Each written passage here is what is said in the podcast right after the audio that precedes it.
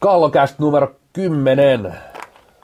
Ollaan jälleen täällä Gamesaverin tiloissa ja meikäläisellä höyryä tuossa kuuma vaniljalatte edessä. Ja tänään pureudutaan ajankohtaisiin aiheisiin. Minä olen Toni Löytönen ja vieressäni huomiseen urheilugaalaan valmistautuva Joel Siltanen. Mitä kuuluu?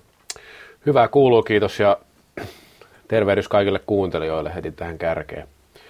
Tuota, sinänsä, sinänsä valmistautuminen ei ole mennyt kovin hyvin, että tässä on pieni tämmöinen flunssan poikainen päällä taas ja se saattaa vähän häiritä tätä lähetystä, että pahoittelut siitä etukäteen. Kerroinko mä Toni sulle jo siitä, että kuinka monta lähetystä pitää tehdä, että on oikea podcasti? Muistanko mä, oliko se viisitoista? Itse asiassa neljätoista. neljätoista. Ruvetaan olemaan lähellä. Meillä ei ole vielä, meillä ei ole vielä oikea podcast, että pitää olla neljätoista lähetystä, että jos saadaan Jos saadaan tuohon ennen pudotuspelejä, niin sitten voidaan puhua oikeasta podcastista. Pitäisikö tämä jakaa kahteen osaan tämän päivän podcasti? Voidaan, voidaan. Että sehän kävisi ihan hyvin, niin päästään lähemmäksi tavoitetta. Kyllä. Mutta mut joo, sitä kohti mennään. Se on se, on se vähimmäistavoite tälle kaudelle.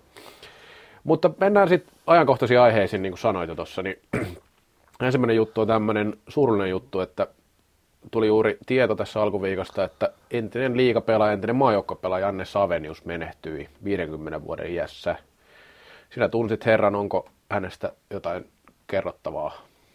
No tietysti, tietysti niin kuin osanotto kaikille perheenjäsenille ja tietysti kaksoisveli Jarkolle erityisesti. Ja, ja tosiaan ei, ei muuta sanottavaa kuin pelkästään hyvää sanottavaa miehestä, että tuli silloin kaudella yhdeksänkymmentäkahdeksan S P S Poriin ja oli sillä tavalla merkittävä, että saatiin niin maajoukkuepelaaja, kokenut liigapelaaja Divarin pelaamaan. Ja sitten sillä kaudella sit noustinkin liigaan. Ja kyllä, kyllä teki vaikutuksen sillä tavalla, että puhutaan kuitenkin yhdeksänkymmentäluvun lopun salibändistä, sählystä. Ja kaksikymmentä vuotta kun mennään taaksepäin, niin se oli aika eri, eri rallia silloin. Että se, kaikki, kaikki oli niin kuin tietysti, tietysti monta askelta nykypäivästä jäljessä ja se kaikki asennoituminen, kaikki. Ja sitten tollaisen pelaajan nähdä, niin öö, si, sinä aikana hän oli jo sellainen, melkein voisi käyttää sillä tavalla, suhtautuminen oli niin ammattimaista ja hän oli urheilija ja varmasti jokaisella valmentajalla aika unelmapelaaja.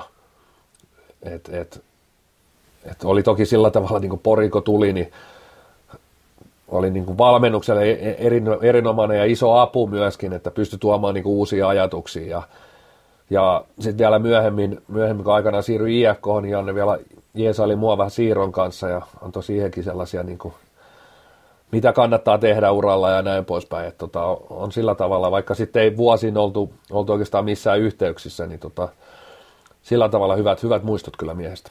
Joo. Ja tämän myötä myös minun ja pääkallo piste fin toimestani osanotto tästä surusta. Sitten mennään seuraaviin aiheisiin. Tänään itse asiassa julkaistiin, että Eero Kosonen valitti Urheilutoimittajan liiton toimesta vuoden parhaana suomalaispelaajana salibändissä. Mielestäni valinta osui ihan oikeaan. Tai no, olisi voinut olla toki joku muukin, mutta Kosonen oli erinomainen M M-kisoissa ja se sitten monille toimittajille näkyy. näkyy. Jotka ei laji niin seuraa, niin kisat on semmoinen, mikä, mikä, niin kuin, mikä niin kuin varmasti vaikuttaa näihin valintoihin tosi paljon. Sitten tota, toinen juttu huomenna urheilugaalassa on myös salibändi aika paljonkin esillä, eli miesten maailmanmestarijoukkue on ehdolla vuoden joukkueeksi, sitten Petteri Nykkö on ehdolla vuoden val- valmentajaksi, hänellä on siis Suomen mestaruus ja maailmanmestaruus, ja sitten sykähdyttävin urheiluhetki vuonna kaksituhattakahdeksantoista äänestyksessä mukana. Ja Cupin voittoa myös nykyllä. Niin, totta jo. Mutta sitä ei ollut mainittu niissä. Ihme homma. Joo, se on jännä. Mutta tota, äh, siinä sykähdyttävä hetki on siis se kolmen maalin suma, mikä tuli kolmannessa eräs finaalissa siinä, ja se peli ratkaisi siihen. No jos sun pitäisi veikata, niin mistä näistä voisi tulla voitto, jos... No mä en usko ihan, että siinä, vaikka maailmanmestaruus sinänsä oli iso juttu, niin ehkä se sykähdyttävä hetki, kolmen maalin suma, se ei ehkä nyt ole mun mielestä sillä tavalla, mä näen sitä edes, mulle se kolmen maalin suma ei ole mikään sykähdyttävä hetki hmm. millään tavalla, että maailmanmestaruus toki iso juttu ja se ottelu itsessään, mutta ei, ei se mun mielestä, se oli eri asia, se oli silloin aikanaan, kun voitettiin jatkoa, ensimmäinen maailmanmestaruus tuli jatkoajan maalilla, niin se oli tietyllä tapaa erilainen, niin kuin se oli se hetki. Kyllä. Että toi oli vähän sellainen, sanoisin jopa vähän väkisin kaivettu sellainen. No, mutta jos jotain piti ottaa siitä, niin varmaan... Niin. Kyllä. Mutta tota, en usko, että se ehkä tulee kotiin, mutta nämä kaksi muuta, niin no, vuoden valmentaja, jos nyt urheilutoimittajalla minkäännäköistä pelisilmä on, mitä heillä harvemmin on, niin... Kyllähän nykyään on pakko noilla meriteillä, meriteillä noin muut pestä. Pestä ja vuoden joukko oikeastaan samat sanat, että en tiedä, onko sitten munaa, munaa siellä antaa molemmat pystit, pystit sählylle, koululiikunnalle, mutta kyllä ne niin kuin meritien puolesta kuuluisi tulla. Itse asiassa mä, mä jotenkin uskon, että tulee. Joo, siis, nämä, siis tämä sykähdyttävin on siis yleisöäänestys. Kyllä, nämä juuri muut, näin. Muut urheilutoimittajien äänestyksiä. No, no se urheilukaalasta itse on aika samalla linjalla noista, mitä, mitä sanoit. Tota, sit yksi, huomenna ollaan viisaampia. Yksi juttu, mikä ei, ei välttämättä ulospäin vielä näy, eikä ketään vielä välttämättä esimerkiksi liikuta, koska julkaistaan aika paljon myöhemmin. Maailman parhaita pelaajia, miesten ja naisten salibändipelaajia, Innebändin Magazine, on jo aloittanut prosessia. Itsellekin tuli kysely siitä, että ketkä olisi vuoden parhaat pelaajia kaksituhattakahdeksantoista omasta mielestäni. Ja jos sun pitäisi veikata, niin tulisiko tästä Suomeen nyt jotain? No. Miesten puolella, siis, no, miesten puolella ei ole pitkään aikaan valittu itse asiassa suomalaispelaajaa. Tätä Mika Kohonen olla viimeisin, olisiko ollut kaksituhattakymmenen, nyt en ihan varmaan, mutta no, se, siinä, on, siinä on just tällainen tietynlainen haaste, että jos miettii M M-kisoja, Öö, miettii jopa klassikkia, niin joukkueena niin, molemmat kyllä ovat niin äärimmäisen kovia, että hmm. lopulta sieltä sellaisen, niin, sellaisen yksilön kaivaminen on, on niin kuin aika haastavaa. Joo. Et siinä mielessä, sit, jos otetaan tähän Eero Kosonen jälleen tapetille, niin hän on ehkä kuitenkin sit omalla pelipaikallaan, hmm. sanotaan jopa selkeä ykkönen, jopa maailmassa todella, todella Kova, kova kaveri, että muissa paik- pelipaikoissa sit sitä kilpailua on ja siellä, siellä on, aina voi olla vähän mielipidettä, mutta vaikka millaisilla laseilla katsoo, niin kyllä niin kuin Eero Kosonen on, on varmasti jopa paras, ainakin sinne top kolmeen, vaikka kuka katsoisi, niin, tai top kahteen jopa mun mielestä pitäisi olla, että siihen on niin kuin vaikea, vaikea enkä ketään muuta. Et, et, et Kosonen voisi olla siinä mielessä aika lähellä, vaikka mun mielestä eihän nyt keväällä mitään ihan maagisen kova, kova jälkeä tehnyt, tehnyt sa- sarjassa, sarjassa, mutta M M-kisat varmasti vaikuttaa isosti tähän, tähän valintaan. Ja sitten sit on niinku vaikea, vaikea nimetä, että kuka suomalainen se sitten lopulta, lopulta olisi, että et voisiko se olla joku Peter Kotilainen, haetaanko, että mitä, mitä ihmiset sitten hakee, ja tossakin kuitenkin ilmeisesti pitkälti on salibänditoimittajia, jotka sitä kyllä valitsee, niin et, et, siellä tietysti on, on asiantuntemusta ja on sellaista näkemystä, näkemystä mutta sitten sit, jos lähdetään vähän sellaiselle, että et on sellainen vähän niin kuin viihden näkökulma, niin voisi sieltä joku Peter Kotilaisen kaivaa, kaivaa mielestäni, niin kuitenkin Happe oli finaaleissa, finaaleissa oli iso suoritus, suoritus Happeelta ja sitten, sitten mahtavat, mahtavat M M-kisat häneltäkin, niin, niin miksei? Joo, siis kolme suomalaista, mitä tulee mieleen, jotka vois voittaa, nimenomaan Kosonen itse omissa papereissa vahvin tällä saralla, ei perusteellisen pitkälti sillä, että ulkomaille hän on niin kuin näkyvin selkeästi, sitten, kun ei ehkä Suomen liigaa niin seurata välttämättä ja sitten hän ei tosiaan keväällä pelannut mitenkään erityisen hyvin kyllä Ruotsissa, mutta Ruotsissa kyllä sai nimeä siinä aikana, kun pelasi siellä. Ja sitä kautta on tuttu nimi, pelasi erinomaisesti M M-kisoissa, M M-finaalissa. Ruotsalaiset näki sen myös niin vähän, että se oli Kosonen vastaan Ruotsi se finaali. Ja nähtiin, että Kosonen sitten veti pidemmän korre siinä. Peter Kotilainen voisi olla myös ihan perusteltu valinta. Juuri noita seikkoja, mitä sanoit. Ja hän on pelannut hyvän vuoden nimenomaan kaksituhattakahdeksantoista, kun ei puhuta pelkästään kausista. Viime kausi hän ei kokonaisuutena ollut erityisen hyvä, mutta kevät oli erinomainen häneltä. Tota, sitten ruotsalaisista on vähän vaikeampi sanoa, että ketkä sieltä nousis. Siellä on, no sanotaan, että en ole niin tarkkaan pystynyt seuraamaan ja ehkä joku vähän vanhastakin muistista äänestää niitä. Että siellä aina joskus tuntuu vähän siltä, että ne valinnat on, tai ne, jotka sinne top kymmenen yltää, niin ei välttämättä ole pelannut sillä lailla, tai ei, ei ole näyttänyt siltä, että ne olisi ollut, he olisivat olleet erityisen hyviä, mutta sitten vanhoillakin meriteillä on merkitystä joskus näissä.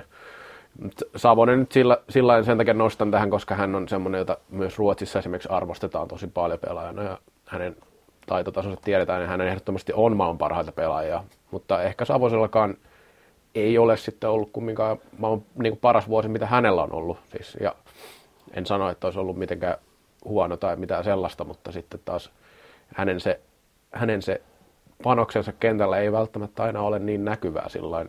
Ja vaikka on toki erinomainen pelaaja kaikkia.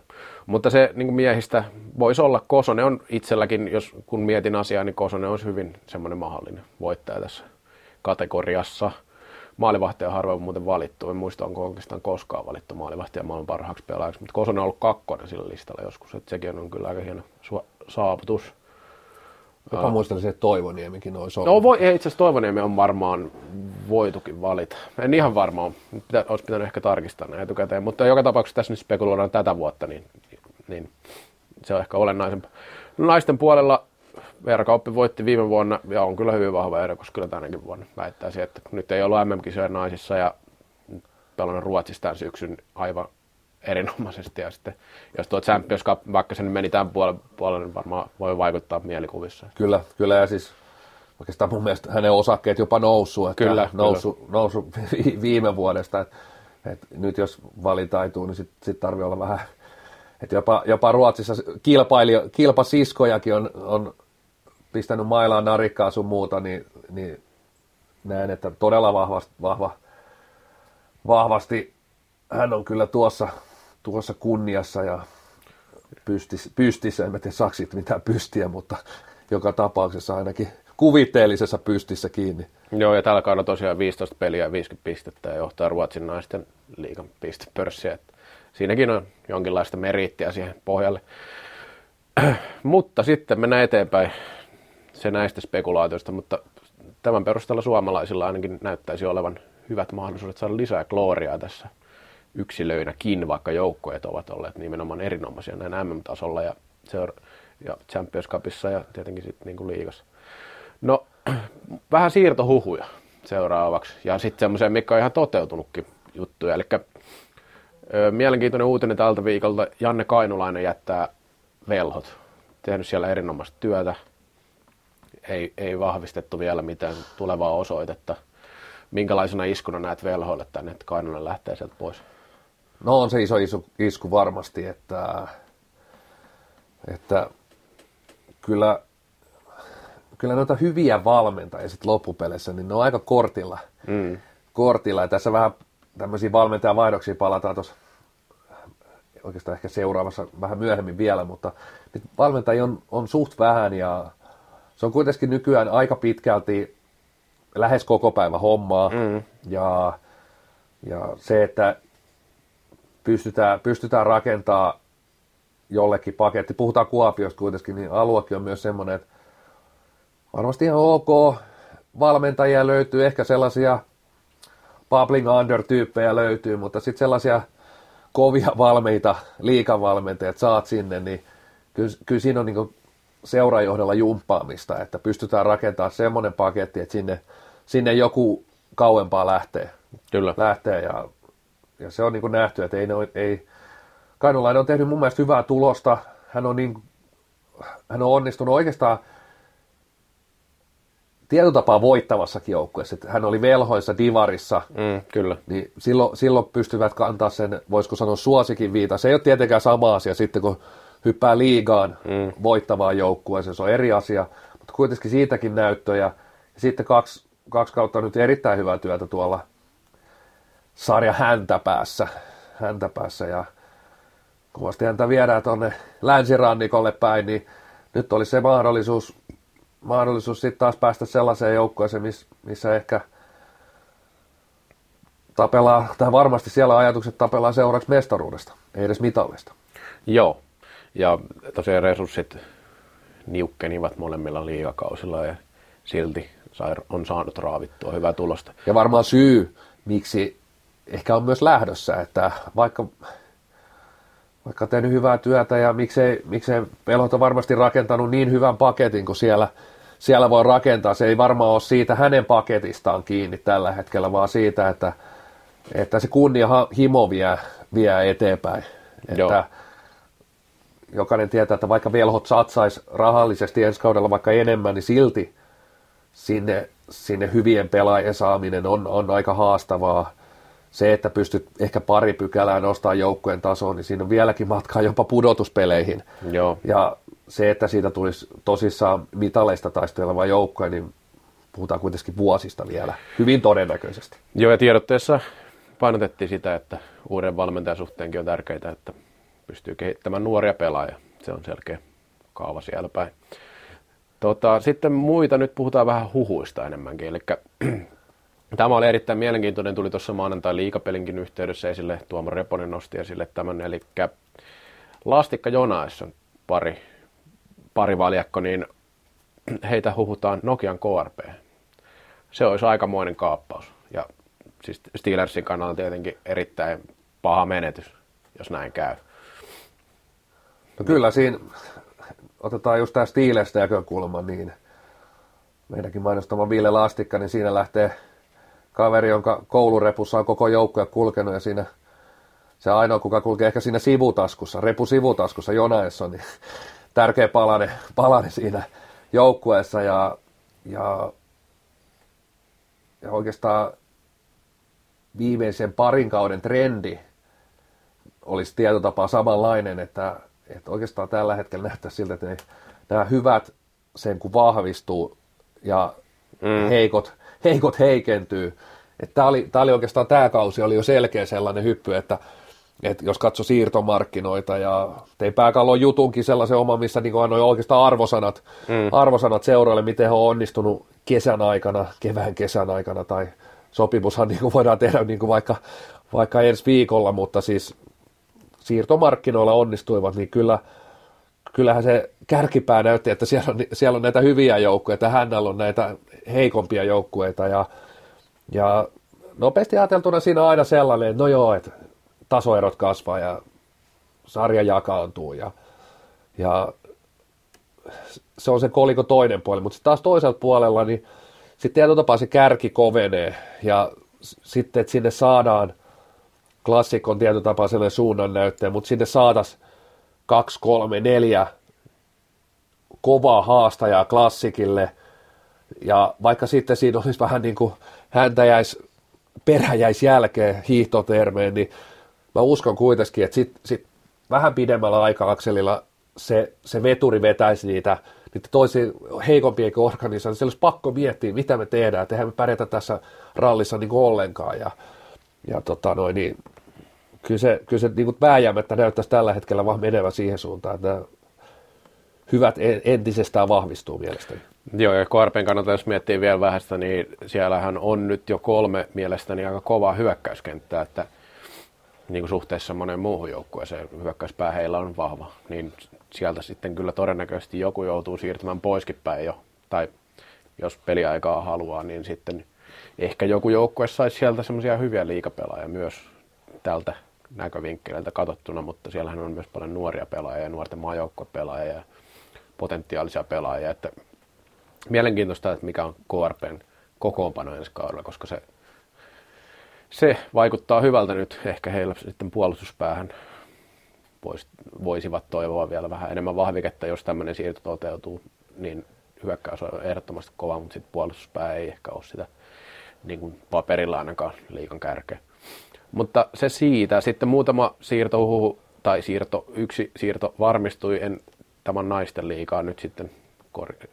Et en tiedä, että olet välttämättä näissä ihan niin perillä, mutta äh, siirtolistolta muutama juttu. Eli ensinnäkin semmoinen, että, että Alisa Pöllänen, joka pelasi Pixbussa, siis Ruotsissa nyt kaksi kautta, tai ei pelannut, koska on loukkaantunut.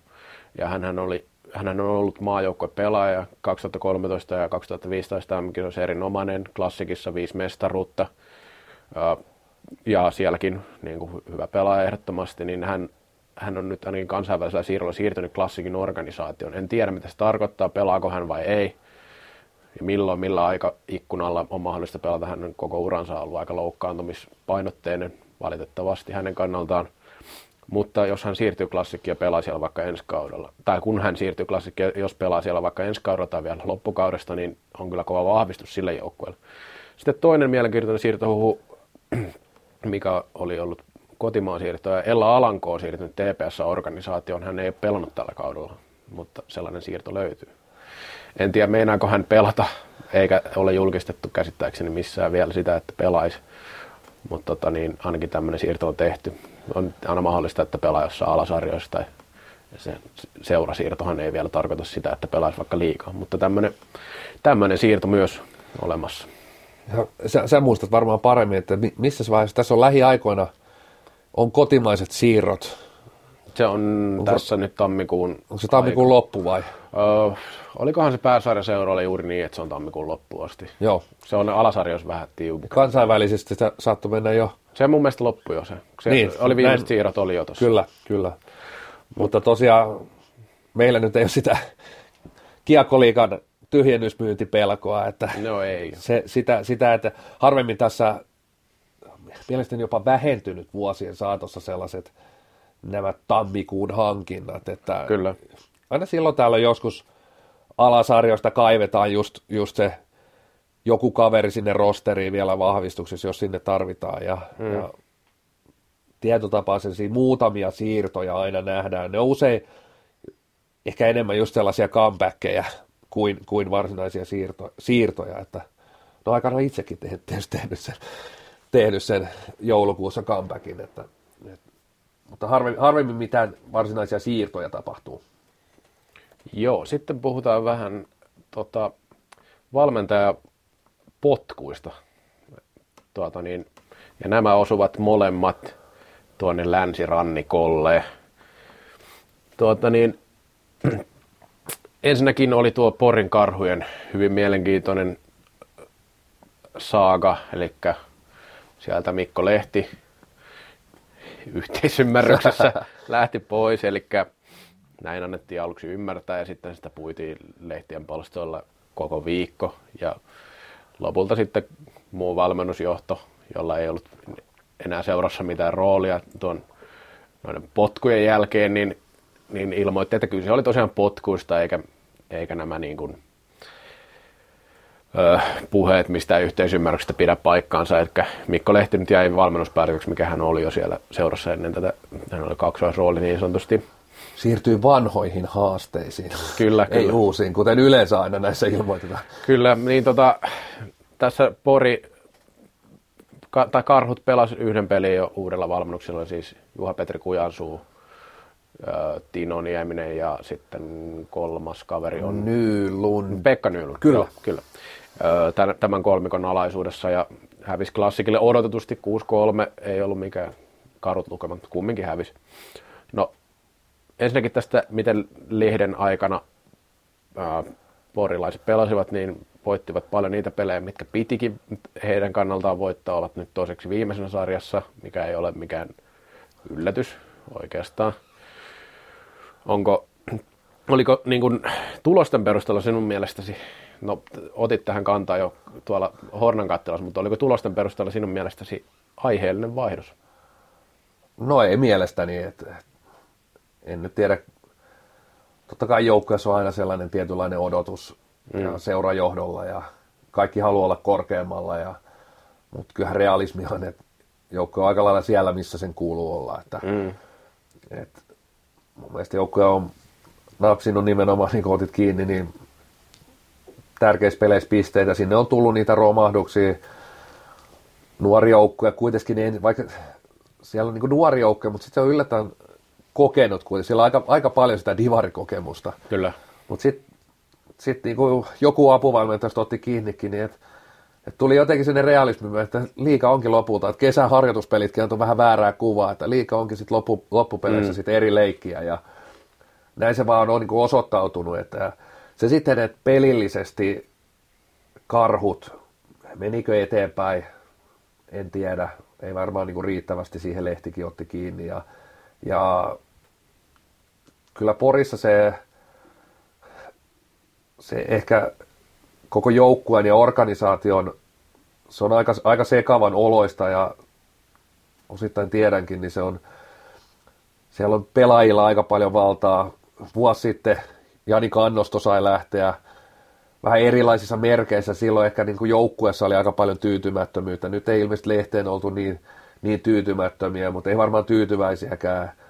Ja sitten siellä on, siellä on niin kuin aika paljon sellaista, voisiko sanoa vähän taiteilijan luonnetta, porilaista mentaliteettia ja sitten siellä on niin kuin paljon pelattu yhdessä ja se joukko on niin kuin vähän sellainen katupoikien ryhmä tai tämmöinen kaveriporukka, mikä heitetään aski ja sitten siihen niin kuin oikeastaan niin kuin valmennus, valmennus on saanut, ei saanut Kannosta oikein niin kuin näppeihinsä sitä joukkoa, että eikä ehkä Lehtikään, Lehti ehkä haki vähän erilaisen lähestymiskulmalla ja, ja ehkä siinä sitten näkyy kuitenkaan, että se joukkojen peli ei hirveästi kehittynyt, mutta kyllä siinä saa niin kuin joukkojakin katsoa sitten peiliin, niin kuin oikeastaan aina tietenkin, että siinä mielessä Kujansuu sa- saattaa olla ihan, en tiedä onko niin kuin sillä tavalla oikea, hän on vähän vanhan liiton kaveri, mutta hän on pitkään ollut seurassa, hänellä on niin kuin se karhut, karhut, kaikki karhuissa pelaavat tietää hän, että hän on sillä tavalla niin kuin vahva jalansija siellä organisaatiossa, ja hän on erittäin monen pelaajan kanssa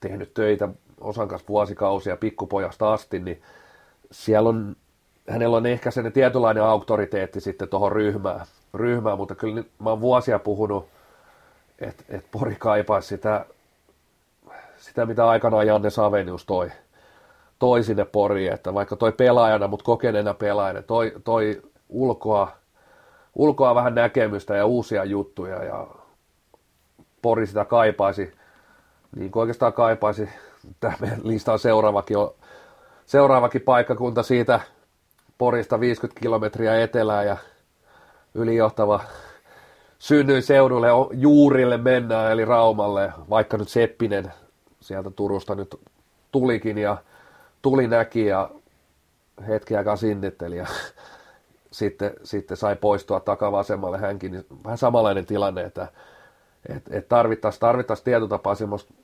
ulkopuolelta sitä näkemystä ja osaamista, mutta sen saaminen sinne, niin se on sitten jo paljon vaikeampi juttu, ja jälleen tullaan siihen, mitä otettiin Velhojen kanssa ja Kainulaisen kiin, kanssa mm. kiinni, että ei sinne nyt niin helppo sitä kaveria, jos saadaan, ja niitä hyviä valmentajia, ne on kuitenkin aika kortilla.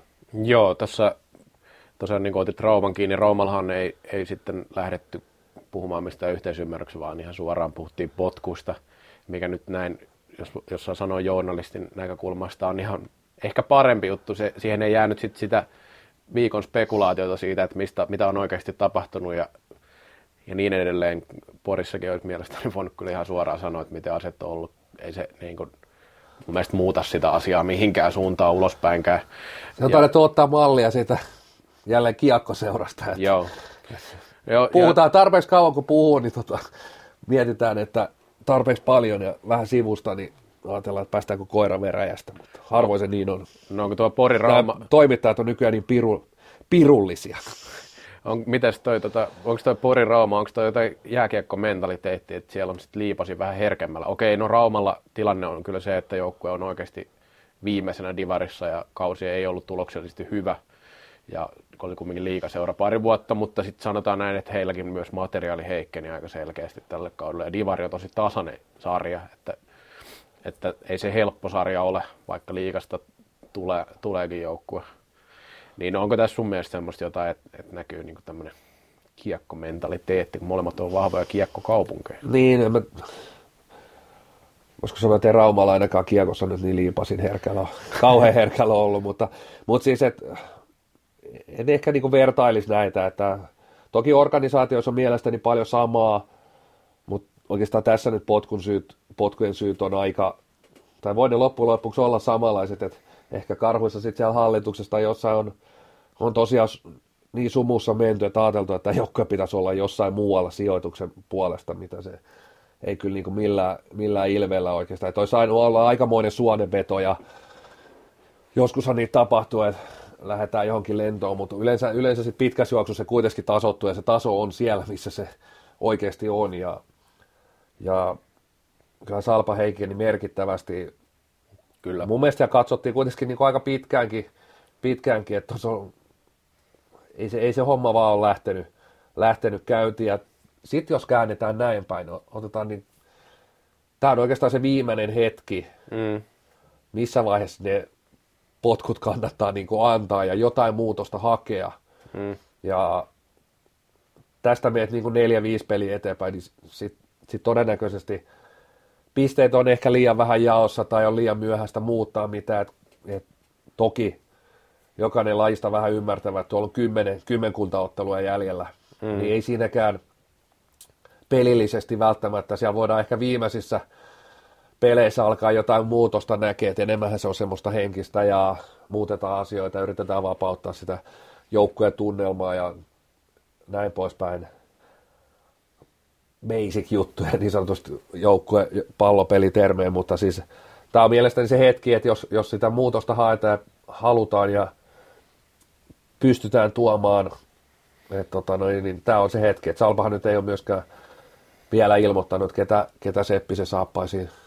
Niin, se on mielestäni tule, vähän ongelma. Tulee, että olisiko siinä sitten Juha Haiskimäkillä sitten houkuteltavissa tuommoiseen pikkukevään rykäisyyn, että en, en, en niin kuin ihan heti keksi, että kuka sinne paperikaupunkikaan tästä olisi muita nimiä lähdössä. Joo, kyllä se on tietenkin vähän aina ongelma, jos ei ole mitään sellaista B-suunnitelmaa sen jälkeen, kun annetaan valmentajalle kenkä, että heillähän nyt sitten muu valmennusryhmä hoiti tuon sunnuntai-ottelun, kun Seppinen sai lauantaina potkut tosiaan pelin jälkeen.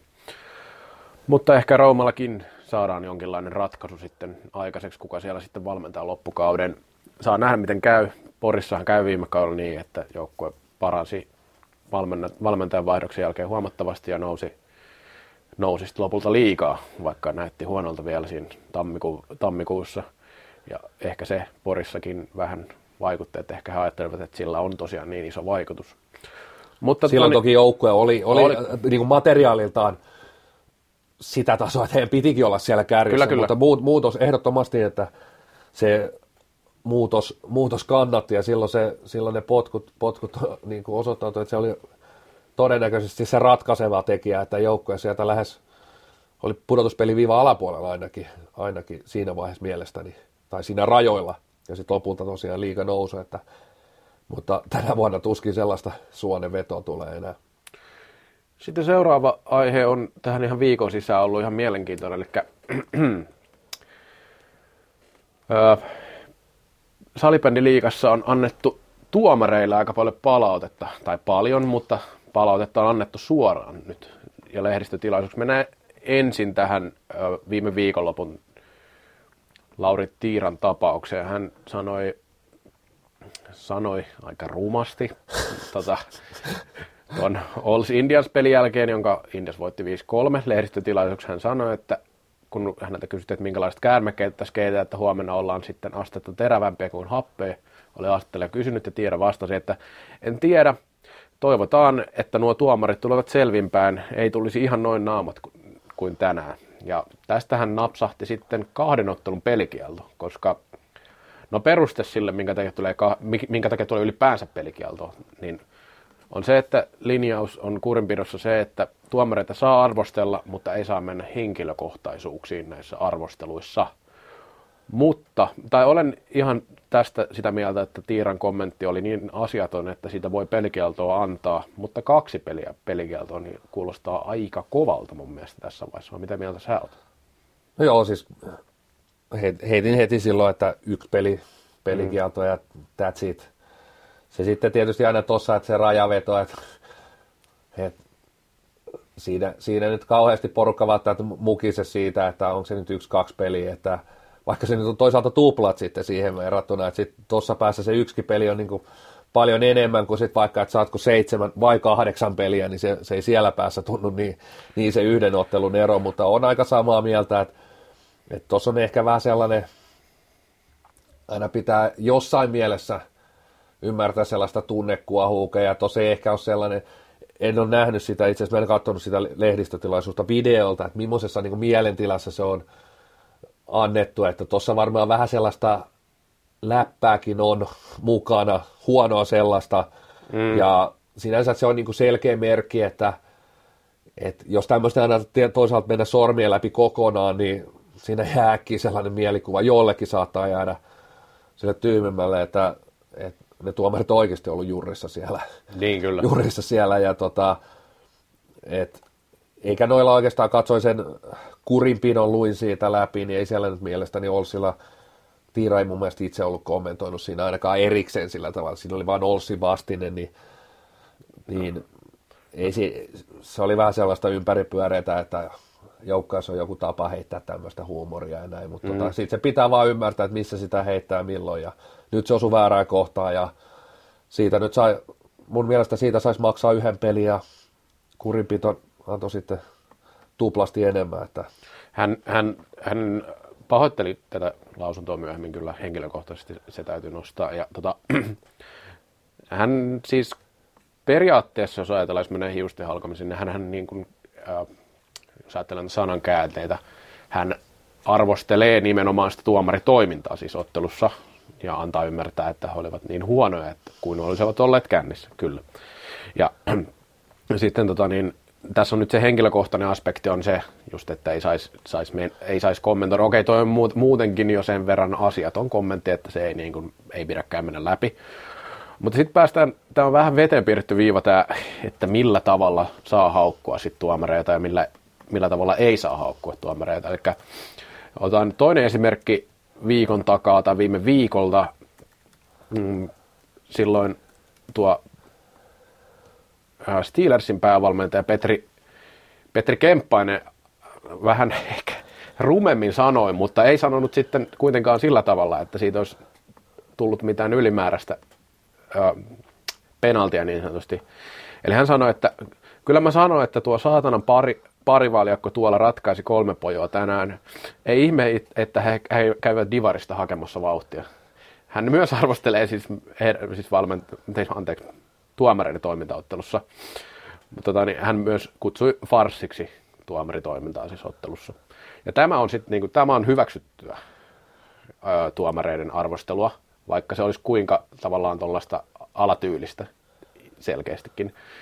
Niin mun mielestä mielenkiintoista, että kun nämä osuivat tähän lähekkäin, eli tämä Kemppaisen, tästä ei seurannut mitään. Ja se perustaa just se, että hän ei mene henkilökohtaisuuksiin. No okei, okay.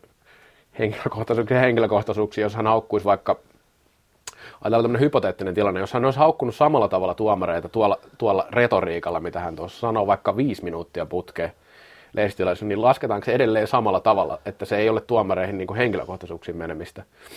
Mutta tota niin, no, tämä tietenkin ei, ei näin ole tapahtunut, mutta siitäkin on yksi esimerkki, mihin palataan. Ei, ei puhuta viiden, viiden minuutin monologeista, koska semmoista, semmoista ei sen ole tapahtunut, mutta tota niin, joo. Joo, siinä, siinä tietysti en, en tarkistanut muuten, että, ja nyt itse asiassa, äsken vielä muistin sen tuomari parikin, mutta en itse asiassa tarkistanut sitä, että ovatko he hakeneet oikeasti Divarista vauhtia, joo. vauhtia tämä tuomari pari. Toisaalta jos he on hakenut, niin sittenhän tässä ei, tässä ei niinku valehdeltu niin sanotusti mitään, vaan sanottiin niin kuin asiat on, mm, asiat kyllä. on, että tota, et, mut on kyllä tossakin aika, aika kova se raippa heil, heilu, että siinä on just sellainen ehkä, että et, et, ehkä se niin kuin just semmoisella niin kuin maalaisjärjellä se, että et, et sanotaan, että joku on, vaikka se olisi kuinka vitsillä tai heittona, että joku on kännissä, mm. niin se on kuitenkin se, se on mielestäni se raja sit lopulta tässä, mi, mihin mä vetäisin sen, että mielestäni nämä ei munkaan paperissa mene samanarvoiseksi, mutta se, että onko toisesta nolla, toisesta kaksi, niin ehkä, ehkä niin kuin sit lähempänä nolla ja yksi tai jotain siltä, siitä, niin kuin, mutta, mutta se, että kyllä mäkin ast, mullakin on sama asteikko tässä, kun mm. kuri pitää. Kerrankin mä oon samaa mieltä Jussi Vaheen kanssa, että et, et, Tiira meni pikkusen pidemmälle ja sillä tavalla se viestiä, viesti on erilainen ja se, mikä siitä jää niin jälkimaku tälle kuulijalle, lukijalle, niin on erilainen. Joo, ja sitä en meinaa, että, että tästä olisi pitänyt tulla mitään, mutta pointti on vaan siinä, että kun tässä on Tämä oli Hämeen Sanomien juttu, siis missä tämä on lainattu, en tiedä, ei ollut virallinen lehdistötilaisuus ilmeisesti kumminkaan kyseessä. Yksi seikka, mikä, mitä ei saa sanoa myös tuo henkilökohtaisuuksien lisäksi, on se, että ei saa sanoa, että tuo tuomari olisi ollut puolu... Niin kuin, tai siis sillä tavalla ei, ei, saa, ei saa antaa ymmärtää, että tuomari olisi tahallisesti vaikka ratkaissut toisen voiton, koska sittenhän siinä olisi niin kuin, no, muut seikat, sen mikä kaikki ymmärtää, mikä siinä vaikuttaa. Tuossakin hän viittaa vähän siihen, että kolmen poron ratkaisi, mutta ei sano suoraan mitään, että olisi ollut puolueellisia tai mitään tällaista. Eli hän siinäkin menee siis ihan siinä rajalla, että siinä on se ihan taidokas, taidokas kommentti, vaikka hän ei varmaan miettinyt sitä ihan hirveästi, koska toi vaikuttaa kyllä aika tunnepitoiselta lausunnolta. Kyllä. Mutta tota, joo, joka tapauksessa mielenkiintoista, ja näistä on mun mielestä ihan mielenkiintoista spekuloida, että mikä mihinkin vaikuttaa. Mutta kurinpidolta se silti annan miinuksen heille siitä tuosta yhden ottelun. Yhden, mun mielestäni yhden ylimääräisen ottelun pelikielosta Tiiran tapauksessa. Kun vertaa vaikkapa rangaistuksiin, mitkä tulee fyysisistä, vähän turhista kontakteista tai turhista ja vaarallista kontakteista, ne on monesti kahta peliä. Ja tämä ei ole nyt ihan samaa kategoriaa mielestäni. No, nostetaan vielä yksi tapaus tähän, mikä ei liity, ei ajankohtainen sinänsä. Toki liittyy hiukan ajankohtaisiin aiheisiin, eli Jani Kannosto silloin ka- edellisellä kaudella. Kyllä. Ja hänhän piti pitkän monologin silloin lehdistötilaisuuden alussa, ja sehän oli vähän semmoista kummelia osittain koko, koko tapahtuma. Hän haukkui tuomarit ja heitti ties mitä salaliittoja siitä, että kuinka paljon he ovat karhuja vastaan, ja kertoi muun muassa soittaneensa ja haukkuneensa aivan paskaksi ja mitä kaikkea, mitä kaikkea sen kuulukaan erotuomaripäällikölle ilmeisesti jossain vaiheessa, mutta Mutta silloin hän sai... Musta tästä... ainakin mainitsi paskahousuiksi. Joo, kyllä, kyllä, kyllä, kyllä. Se oli, se oli se henkilökohtainen osuus. Hän sai neljän ottelun pelikielon silloin. Siinä oli sitten, mentiin jo niin kuin aika monen eri rajan yli. Et se, se ei enää mennyt edes kurinpitäjältä, vaan se meni tuon K K R:n kautta, eli kurinpitäjä kolme peliä on se, se tota, ö, maksimi, mitä hän voi antaa, ja kilpailu kurinpitoryhmä ottaa sen jälkeen. No selkeästi tämä erotuomarin arvostelu on sitten aika ankara rike, jos niin tekee sillain väärällä tavalla, niin kuin tässä on nyt pari, pari esimerkkiä. Onko se mielestäsi hyvä linjaus? No, no kyllä mä sanon silti, että ei, ei se tuomarihommikaan niin kovin siistiä, mm. siistiä ole, että en mä siihen, siihen hommaan kovin helposti lähtisi itse touhumaan, että kyllä siellä, voisiko sanoa, että kyllä sitä paskaa tulee varmasti ihan riittävästi, sitä menee aika paljon sieltä korvien ohi läpi, läpi tuomareilla, ja osa sitten jää ehkä takaraivoa kummittelemaankin, ja, ja tota, kyllä se niin kuin tietyillä pareilla ainakin sitä kestävyyttäkin on, ja miten he sitten sen ottaa. Sitten sit tietyllä tapaa siis sit se tuomaritoiminta itsessään, niin välillä tuntuu, että se on, sitten taas jos katsotaan kolikon toispäin, niin se on, se on jollain tavalla niin kuin oma blokkinsa, mm. joka välillä ehkä henkilökohtaisesti, ei niinkään pelaajana, näin jälkeen, uran jälkeen oikeastaan vähän ärsyttänyt. Välillä se tuomari, tuomarit on niin kuin oma, oma lahkonsa, ja, ja sinne kaikki esitetty kritiikki, niin sieltä tulee sellainen hyönälauma vastaan, ja, ja ollaan aika, aika kärkkäästi myöskin puolustamassa sitä, niitä kollegojen päätöksiä, ja välillä tuntuu, että hyvin vaikeaa on se keskustelu niiden tuomarien kanssa. Ja tämä menee vähän sivuraiteille, mä en, niin kuin, et, et, et. Mutta se mun mielestä dialogi siellä seurojen, pelaajien, valmentajien, tuomareiden välillä, niin se ei, se ei varmasti ole tietotapaa ihan kunnossa. Ja, ja siinä saa mun mielestä molemmat osapuolet katsoa peiliin. Että se ei ole pelkästään, pelkästään aina välttämättä pelaajat ja valmentajat, vaan myös se tuomarileiri, niin siellä olisi kyllä siinä puolessa myöskin parannettavaa. Mutta siis sit tällaiset, niin ehkä Kannoston tyyppiset, niin en mä näe, niin kuin, ne on ehkä sillä, ehkä nykyään omassa roolissa, ne on ihan just tämmöiset, kummeli oli hyvä vertaus, että ne on ihan hauskoja kuunnella, että nyt jollain kyllä lähtee, lähtee niin sanotusti mopo käsistä, enää jo aivot mukana ja suoletaan tuommoista juttua, koska jos hän olisi niin kuin mm. puoli tuntia ehkä siinä pelin jälkeen rauhoittunut, niin se olisi aika erinäköinen se lehdistötilaisuus, ja välillä tietysti, että näitä lehdistötilaisuuksia aika harva, kun ne ei ole enää pakollisia, niin aika harva joukkoja niitä tekee, ja suurimmassa osassa ne on pirun tylsää, tylsää kuunneltavaa, mutta sitten on aina sellaisia tietynlaisia herkkuja. Kannosto, kannosto oli usein yksi näistä, ja no, juuri Salvas, Salvas mainittukin Haiski, Haiski Mäkilä, niin oli kyllä myös aika, aika värikäs. On siellä muutamia muitakin, mutta ne jää aika hyviksi legendoiksi välillä nämä lehdistötilaisuudet. Mut, ja kyllä siinä on molemmilla, sillä tavalla, siis ei molemmilla, sillä, sillä henkilöllä se vastuu, että sinne pitäisi mennä tietyssä mielentilassa. Kyllä. Mielentilassa, että sit pitäisi ehkä työntää joku muu coachista tai jotain siinä tilanteessa, että jos, jos on niin sytys, sy, sytytyslanka ihan paljon loppu ja sit sä hyppäät sinne ja se, siellä lehdistötilaisuudet tai joku toimittaja heittää sulle lätyn, lätyn takatolpalle ja sit sä alat, alat rummuttaa, niin si, jälki voi olla just sellaista, että sieltä sitä pelikieltoakin rapsuu sitten.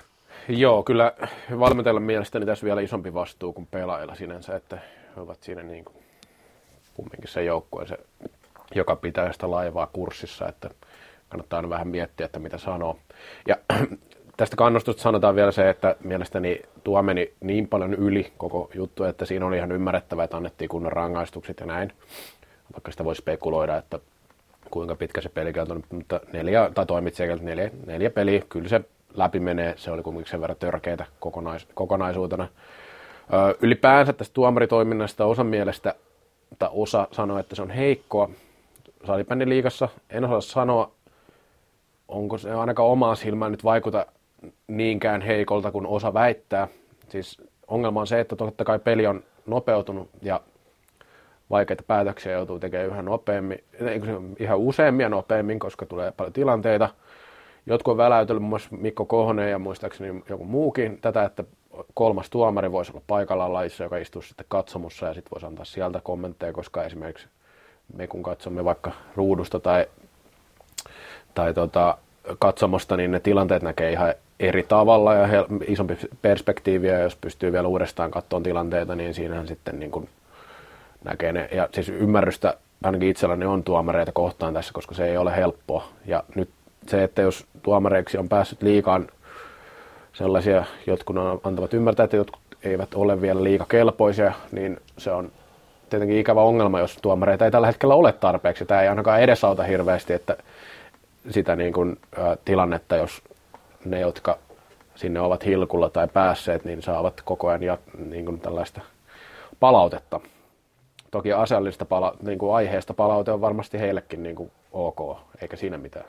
Joo, ja siis, no joo, siinä on just se, että toisaalta välillä tuntuu, että se OK-palautekaan ei ole OK, että niin, si- siihen peilasi oikeastaan sillä tavalla, että et, et kyllä sielläkin välillä saisi sitä verhoa vähän raottaa, että ei olla niin, niin muurin takana ja suojelemassa niitä omia päätöksiä, että kyllä ne välillä vaan vihkoon menee ja paljon tietysti tulee tilanteita, tosi vaikea laji tuomita nykyään, vauhti on älytön, pelaajat on taitavia ja Ja tota, en sanoisi kans, että välttämättä tuomaritaso sillä tavalla heikko, mutta kyllä mä näen vähän samanlaiset, jos tällä hetkellä sarjan tasoerot on välillä tapetilla, niin kyllä on niin kuin tuomarin tasoerot pitäisi, pitäisi ehkä olla enemmän tapetilla, että ehkä se tasoero on se, kyllä. Se oikea sana niinkään, että tuomaritaso on heikko, mun mielestä meillä on sitten taas pirun hyviä tuomareita.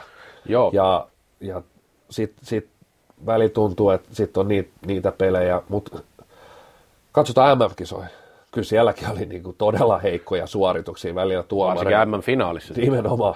Et, et, et, kyllä sitten sit välillä tuntuu, että siellä, kun katso pelejä, niin sitten tuli vähän fiilis, että ei, ei meillä nyt niin huonoja tuomareja olekaan. Mutta näin enemmän, että se on niinku tasoero kuin se, että tilanne olisi kauhean heikko. Mutta kyllä se on fakta, että et tietysti pitää tehdä kaik, kaikkemme lajissa, että sinne niinku hyviä tuomareita saadaan ja saadaan. Ja tietysti se on aina väsynein kommentti, mitä välillä tuomareilta kuulee, että no, rupeapa sitten itse viheltämään, mikä on mun mielestä niin kuin väsynein vastakommentti oikeastaan kaikkiin asioihin, mitä ikinä voi olla. Et, et, et, tota noin, niin.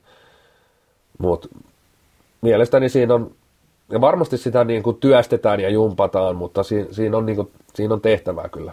Joo, ja haluan sen vielä sanoa, oot ihan oikein siinä, että kyllä varmasti silläkin saralla parannettavaa riittää ja siis ihan aiheesta, aiheestakin tulee kritiikkiä paikoin. Ja, tota, se, se kuitenkin, että mitä tulee näihin ottelun jälkeisiin kommentteihin, niin monesti kun on itse katsonut peliä vaikka ja sitten yrittää katsoa sitä mahdollisimman neutraalisti, niin ei kyllä näe ehkä ihan samalla tavalla sitä, miten sitten vaikka pelin jälkeen jossain lehdistötilaisuudessa nähdään ne ihan farssena tuomarit ja tilanteessa, kun katsotaan sitä sieltä omalta kantilta, niin se ei aina ihan näinkään ole. Että Tiiran tapauksessa täytyy sanoa, että hänhän niin kuin kommentoi kyllä niin kuin molempien kannalta sitä tilannetta, että tuomaritoiminta ei niin kuin ollut tarpeeksi ottelun tarvittavalla tasolla. Siitä hän puhuu enemmänkin kuin vaikka siitä, että Ols olisi erityisesti kärsinyt siitä. Mutta joskus, varsinkin valmentajan kohdalla tulee näitä, että tuomari ratkaisi sitä tai tätä, mutta sitten oikeasti kun on katsonut sitä peliä, niin sitten on vähän sillä, että mistähän tuo nyt puhuu. Että et sitten ei välttämättä osata ihan suhtautua siihen tilanteeseen. Mutta joo, se tuomaritoiminnasta, ehkä sekin on aihe, mistä voidaan erikseen joku kerta puhua, ja saadaan, jos saadaan tämmöinen sopiva vieras tuomarisektorilta, niin se voisi olla yksi aihe. Piiri, mistä olisi mukava keskustella asiantuntijan kanssa, että missä siellä mennään, niin kuin sanoit. No, saalibändi liigasta vähän. Käydään sarjatilannetta läpi ja vähän, että mi- mitä on odotettavissa ja miltä näyttää ylipäänsä. Voidaan aloittaa tuolta kärjestä. No, siellä on yllätys, yllätys, Klassik. Ei ole nyt ollut mitään hyytymisen merkkejä tässä, että palasivat Champions Cupin jälkeen pelaamaan ja karhut kaatu kuusi kolme. Vahvin ehdokas runkosarjan voittajaksi ja todennäköisesti nyt voittaa se. Ei tässä nyt melkein ihan suurin mielenkiinto tuossa, jos Klassik jahteli, on, on tuo kappi, että pystyykö, niin. pystyykö tässä otteluruuhkassa tarpeeksi ehkä motivoitumaan ja, ja jollain tapaa sitä ajattelee koko ajan, että joskushan se tappio on taas tultava, että, että vaikka se on niin monta kertaa nyt nähty, että ei se vaan sieltä kovin herkällä tule, niin ehkä kevään nyt, ei nyt koko kevään, ei tarkoita sitä, mutta tämän alkuvuoden ehkä mielenkiintoisia. Itse asiassa Klassikin kohdalla nähdään tuo kappi, että, että sieltä kuitenkin T P S tulee ja sitten finaalissa todennäköisesti happeen. Joo. No sitten S P V. Oli, S P V oli vähän suvantovaihetta tuossa, kolme tappia putkeen ja edelleen aika sama tilanne, mättävät hirveän määrän maaleja. Nyt on ehkä puolustuskin vähän piti kahdessa viime viikonlopun pelissä paremmin, eli kaksi jälkeiltä voittoa kumminkin vieraspeleistä. Kotonahan siis oli tosiaan kolmen ottelun tappioputki ja vieraissa taas kaksi voittoja.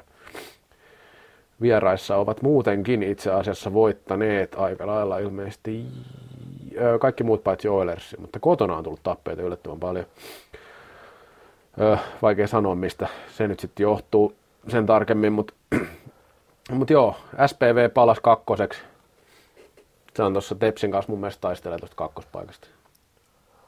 No joo, se on, se on mielenkiintoinen tuossa ehkä, ehkä S P V:ssä se, että kenelle joukkoja on sitten lopulta, lopulta aika niukkamaalisesti kaikki tappiot tullut. Mm. Oilersille tuli silloin alkukaudesta, itse oli paikalla silloin Tapiolassa, se oli melkoista hurlumia, hävisi, olisiko ollut yksitoista kahdeksan.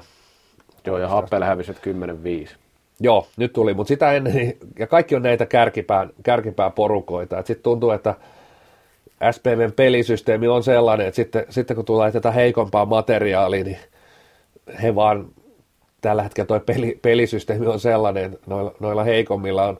Se on tietysti, niin kuin puhuttiin jo silloin alkukaudesta, niin se on hyvin semmoinen niin kuin pelaajamateriaaliin pohjautuva pelisysteemi. Mm. Jos, jos sulla on tuossa pelisysteemissä heikot ukot, niin toi on ihan, ihan katastrofia.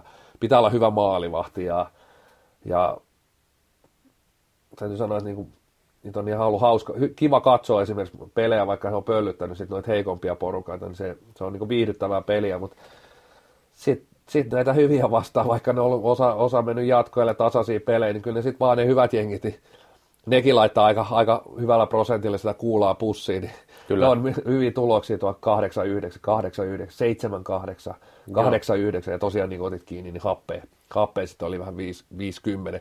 Siinä toki vaikutti aika paljon myös se Hakosen viisiminuuttinen. Kyllä, kyllä. Itse asiassa nämä kaksi isomaallista tappioita ovat olleet semmoisia, missä on tullut isompi rangaistus. Eli viiden minuutin alivoima.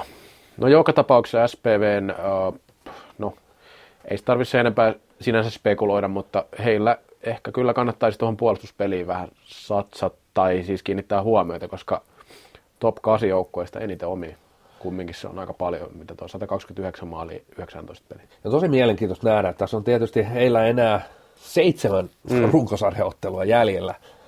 Ja pudotuspeleissä on se sitten Steelers, Indians tai jollain suonenvedolla jopa Laspi, niin se menee sitten sinne Klassikin tykiruuaksi. Mutta sitten, jos ajatellaan sijoja kaksi seitsemän, mm. niin se on aika, aika laatu, laatuporukkaa. Kyllä. Et pelaako S P V koko kauden, pelaako se pudotuspeleissä tätä samaa, samaa rallia, ja se on niin kuin mielenkiintoista nähdä. Me jo silloin aikaisemmin spekuloitiin sitä, että tuleeko jossain vaiheessa se, että tuosta otetaan niin kuin edes se pari piirua. Joo. Pari piirua siitä höökistä pois ja siitä, siitä voisiko sanoa, että pyörämyrskystä, mutta tota, ei, ei toistaiseksi juurikaan. Joo, kyllä sieltä ilmeisesti vähän on otettu sitä jalkaa pois kaasulta, mutta, mutta no, niin. no joo, mutta ei merkittävää muutosta, sanotaan näin. Sitten T P S, aika tasavahva kausi mun mielestä, siis sillä että joo, tappiot on tullut, Oilers, Klassik, Ervi, noita kovia joukkoja, sitten to- toki niin kuin Steelers ja ö, K V, heille hävisivät jatkoajan rankkareissa sillä lailla, semmoisia, sanotaanko niitä nyt sitten vaikka tilastotappioiksi tässä vaiheessa, eli vähän erikoisia tappioita. Eräviikinkit tepsipeli just viime viikonlopulta oli aika tiukka matsi kyllä. Ervi vei sen, se oli vähän, no, vähän niin kuin odotettavissa, että ei sen kumpikaan mikään ihan ylivoimainen suosikki ollut siihen matsiin. T P S on, puolustaa varsin hyvin, omasta mielestäni ainakin heillä toimii se puoli paremmin kuin monella muulla joukkueella, varmaan ehkä Klassikin jälkeen ehkä parhaiten kuin sarjassa. Muutenkin viisikkopeli on kyllä hyvällä mallilla ja näin, mutta ei niin kuin kova matsku ja näin, mutta niin, kyllähän ovat niin kuin tuossa kärkikolmikossa mun mielestä ja uskon, että myös päätyvät siihen runkosarjan jälkeen. Se, mikä tulee sitten vastaan seuraavaksi, niin, tai mikä tulee sitten mahdollisesti pudotuspeleissä vastaan, niin sehän voi olla vaikka happea taas kerran. Se voi olla sitä, tai siis se on kyllä mielenkiintoista nähdä, että Että kyllä mä näen, että vaikka T P S on, on, on se puolustuspeli kunnossa ja täälläkin vieraana ollutta Petteri Nykyä lainatakseni, niin ne mestaruudet puolustamalla voitetaan ja se palikka on kunnossa, mutta mä näen edelleen, että, se, että heillä on aika paljon, esimerkiksi kentälliset elänyt tosi paljon, paljon ja ehkä vieläkin, vaikka joukka sitten raapii, raapii pisteitä, että si, siinä näkyy tietyllä tapaa se, Se, että se materiaali on parantunut ja siinä on tullut maalintekovoimaa lisää, että joukkoja pystyy nyt oikeastaan napsiin niitä pisteitä koko aika, mutta sitten jollain tapaa mulla on semmoinen, että, että tällä hetkellä tuosta koneesta ei silti saada ihan kaikkea irti. Kaikkea varma. irti, että et, et jollain tapaa näen, että tässä on nyt vielä joku, heilläkin seitsemän ottelun runkosarjaa jäljellä, että et jotain tuossa vielä pitää tapahtua, että et, et muuten voi olla niinku ihan hyvin jäljellä, että puolivälieris tulee noutaja. Et mun mm. mielestä siinä pitää jotain tapahtua. Se on mielenkiintoista nähdä, että kuten spekuloitiin viime vai edellislähetyksessä tätä kappia, mm, että siinä oli sellainen, että jos he tuosta Klassikin esimerkiksi kampeisi ja vielä vaikka finaalis happeen, niin se voisi olla sellainen aika iso juttu, iso juttu tolle, tolle porukalle, porukalle, että he pystyisivät jollain tapaa semmoisen tietynlaisen muurin murtamaan siinä tilanteessa. Se olisi heille sellainen aika pa- iso paikka, paikka kasvaa joukkueena. Joo, yksi, tämä on yksittäinen juttu, mutta yksi tärkeä juttu, mitä ollaan joskus aikaisemmin spekuloitu T P S:stä, niin, ja vähän parjattu kuin Mika Kailiala, heikko alkukausi, nyt on ollut kyllä erinomainen ja siis joukkueen tärkeä pelaaja. Ja tässä pidemmän aikaa pelannut hyvin, siis jo puhutaan nyt syksyn spekulaatioista, että se on kyllä tärkeää, että heillä on tämmöisiä hyviä yksilöitä myös nyt sitten, jos aikaisempina kausina niitä ei varsinkaan hyökkäyspäästä juuri noussut esille. Sanotaan, että se on kevättä kohden tärkeää ja sitten siellä on semmoisia pelaajia, jotka on keväällä päässyt maistamaan vähän sitä pidemmälle sitä kautta, että se ei ole päätynyt aina sinne puolivälieriin. Kyllä. Että tällaiset pelaajat on sitten tärkeitä. Mutta se T P S:stä sitten happea. Happea on ollut kyllä yksi kauden, no sanotaan nyt näin, että ei nyt mikään hurja yllätys, että ovat noin neljäntenä tuossa, mutta ovat kyllä onnistuneet mielestäni erittäin hyvin. Eihän niin kauden parhaita onnistuja siis sillain, kun ajattelee, että moni ajattelee, kun sieltä lähti kumminkin jotain pelaaja pois, tärkeitä pelaajia, että heille tulee vaikea kausi ja näin, mutta ei, kyllä Happe on pelannut oikein hyvin ja neljä voittoa nyt alla ja voittanut kumminkin noita kärkipelejäkin ihan kiitettävästi, että esimerkiksi neljästä viimeisestä, niin tosiaan tuo S P V kaatui kymmenen viisi ja Eräviikinkit yhdeksän kolme, aika komeat voittoja. Siis. Joo, Eräviikinkit katsoi ottelu, niin ihan täysin suvereeni, suvereeni pölläytys. Et, et, happea on... Mietin, mietin sitä juuri, että onko se viime vuoden finaali, vaikka siellä tuli tappio. Tietyllä tapaa niin se, oli, se oli oikeastaan mestaruus, koska Klassik oli, no. vaikka puhutaan yhden ottelun finaalista, missä on kaikki mahdollista, niin oikeastaan viime vuonna ei, ei ollut kuin hopea jaossa Joo. kolmellatoista joukkueella. Ja et, et, se oli kuitenkin iso, iso juttu. Et sillä tavalla happea tuli vähän, oli vähän vaikea kausi, tosi ailahtelevaisia, pelattiin välillä ihan timanttisesti, sitten otetaan Salpalta kotona, en muista paljon se päättyi, rumasti käkättimeen. Ja sitten kuitenkin vähän puskista tullaan sinne finaaliin. Joo, se oli. Ja oletin, että joukkueen ehkä sen ja sen seuran mentaliteetin, pelaajat tuntien, niin onko tässä taas semmoista tiettyä, tiettyä ehkä krapulaakin, mutta nyt, nyt on, ovat kyllä osoittaneet meikäläisiä ajatukset ihan vääriksi, että et on ollut, on ollut sellainen paljon varmempi, tasaisempi. Kuin moni muu tuossa samalla sijoilla oleva. Kyllä. Mielestäni happeilla nimenomaan näkyy se, että heille ei ole tullut esimerkiksi kahta tappia putkien kertaakaan tässä, ja ovat niin kuin sillä lailla vakuuttavasti voittaneet varsinkin tuolta häntä päästä jengeä. Ja sitten tuota niin, no okei, Tepsilläkään nyt niitä kahden tappion putkia ole tullut sillä lailla, että kyllähän tuossa kärkipäästä tietenkin joukkoja, että on kaikki pelannut varsin hyvä kauden, mutta happeilla oli vähän vaikea alkukauteen ja sitten moni ajatteli, että, että on niin heikentynyt, että happe on niin kuin menneen talven lumia ehkä tästä kärkitaistelusta, mutta siellä ovat neljäntenä ja ihan hyvin voivat olla vielä tuosta kakkospaikasta tappelemaan. Siinä on neljä pisteen eroa, yksi peli vähemmän pelattuna kuin Tepsillä ja S P V:llä. Siellä sitten niin kuin näkyy yksittäinen pelaaja, pitää nostaa Pe- Peter Kotilainen huippuvireessä sarjapistepörssin kärjessä tällä hetkellä. Ja muitakin onnistuja on paljon. Siellä sitten parjattu Mika Kohonen esimerkiksi pelannut aivan erinomaisen kauden pakkina. Siis jos katsotaan, ei pelkästään tilastoja katsomalla, vaan muutenkin. Että ei. Mannisen jälkeen joukkojen plus-minus-tilaston toisena. Kyllä. Ja Kotilainen, Paul Kotilainen, Manninen, Kohonen, Kauko. Siellä on kaikki tämmöisiä kokeneet. Peter Kotilaisetkin voi puhua aika kokeneena pelaajana, vaikka nyt ikää ei ole hirveästi. Niin hän on pelannut finaaleissa ja M M-finaaleissa ja... ollut voittamassa niitä, ja kyllä tuo on vaan iso merkitys esimerkiksi T P S:ään verrattuna sit ehkä, tai näkisi, että sillä on iso merkitys, että heillä on semmoista kokemusta, yhteisiä hyviä kokemuksia, ja semmoisia, jotka on tottunut pelaamaan, pelannut isoja pelejä. Et se on niin kuin näin kevään edetessä, niin jos pystyvät pitämään ton tason, niin ovat sitten todennäköisesti aika pitkällä vielä, tai luulisin näin ainakin. Mutta happea tosiaan kuusi vuotta putkeen välierissä, ettei se sinänsä mikään yllätys, jos he välieri asti menevät, mutta se on toki vielä vähän liian aikaista. Siellä ovat onnistuneet myös sitten kärjen takaakin pelaajat, ei siinä mitään, mutta Peter Kotilainen on hyvä mainita, kun on nyt ollut erinomaisessa vireessä. Sitten Oilers. Oilers on mielenkiintoinen joukkue, siis todella mielenkiintoinen sinänsä, että heillä on vähän samanlaista välillä tuo kuin S P V:lläkin tuo. Sitä hyökkäysvoimaa löytyy todella paljon ja pystyvät tekemään paljon maaleja, ovat tehneetkin toiseksi eniten maaleja sarjassa. Ei, ei kun itse asiassa. Joo, toiseksi eniten, kyllä. Ja nyt on neljä ottelun voittoputki, ovat siinä viidentenä. Ja tuossa niin kuin aika hyvässä vireessä kaikki tuossa kärki viisikossa ja kuusikossa. Ehkä Eräviikinkillä oli vähän suvantovaihto tuossa aikaisemmin. No, oot sanonut Oilersista, että parhaimmillaan pelaa jopa parasta peliä koko liigassa, melkein hyökkäyspeliä. Ootko vielä samaa mieltä siitä? No, on oikeastaan, että... että...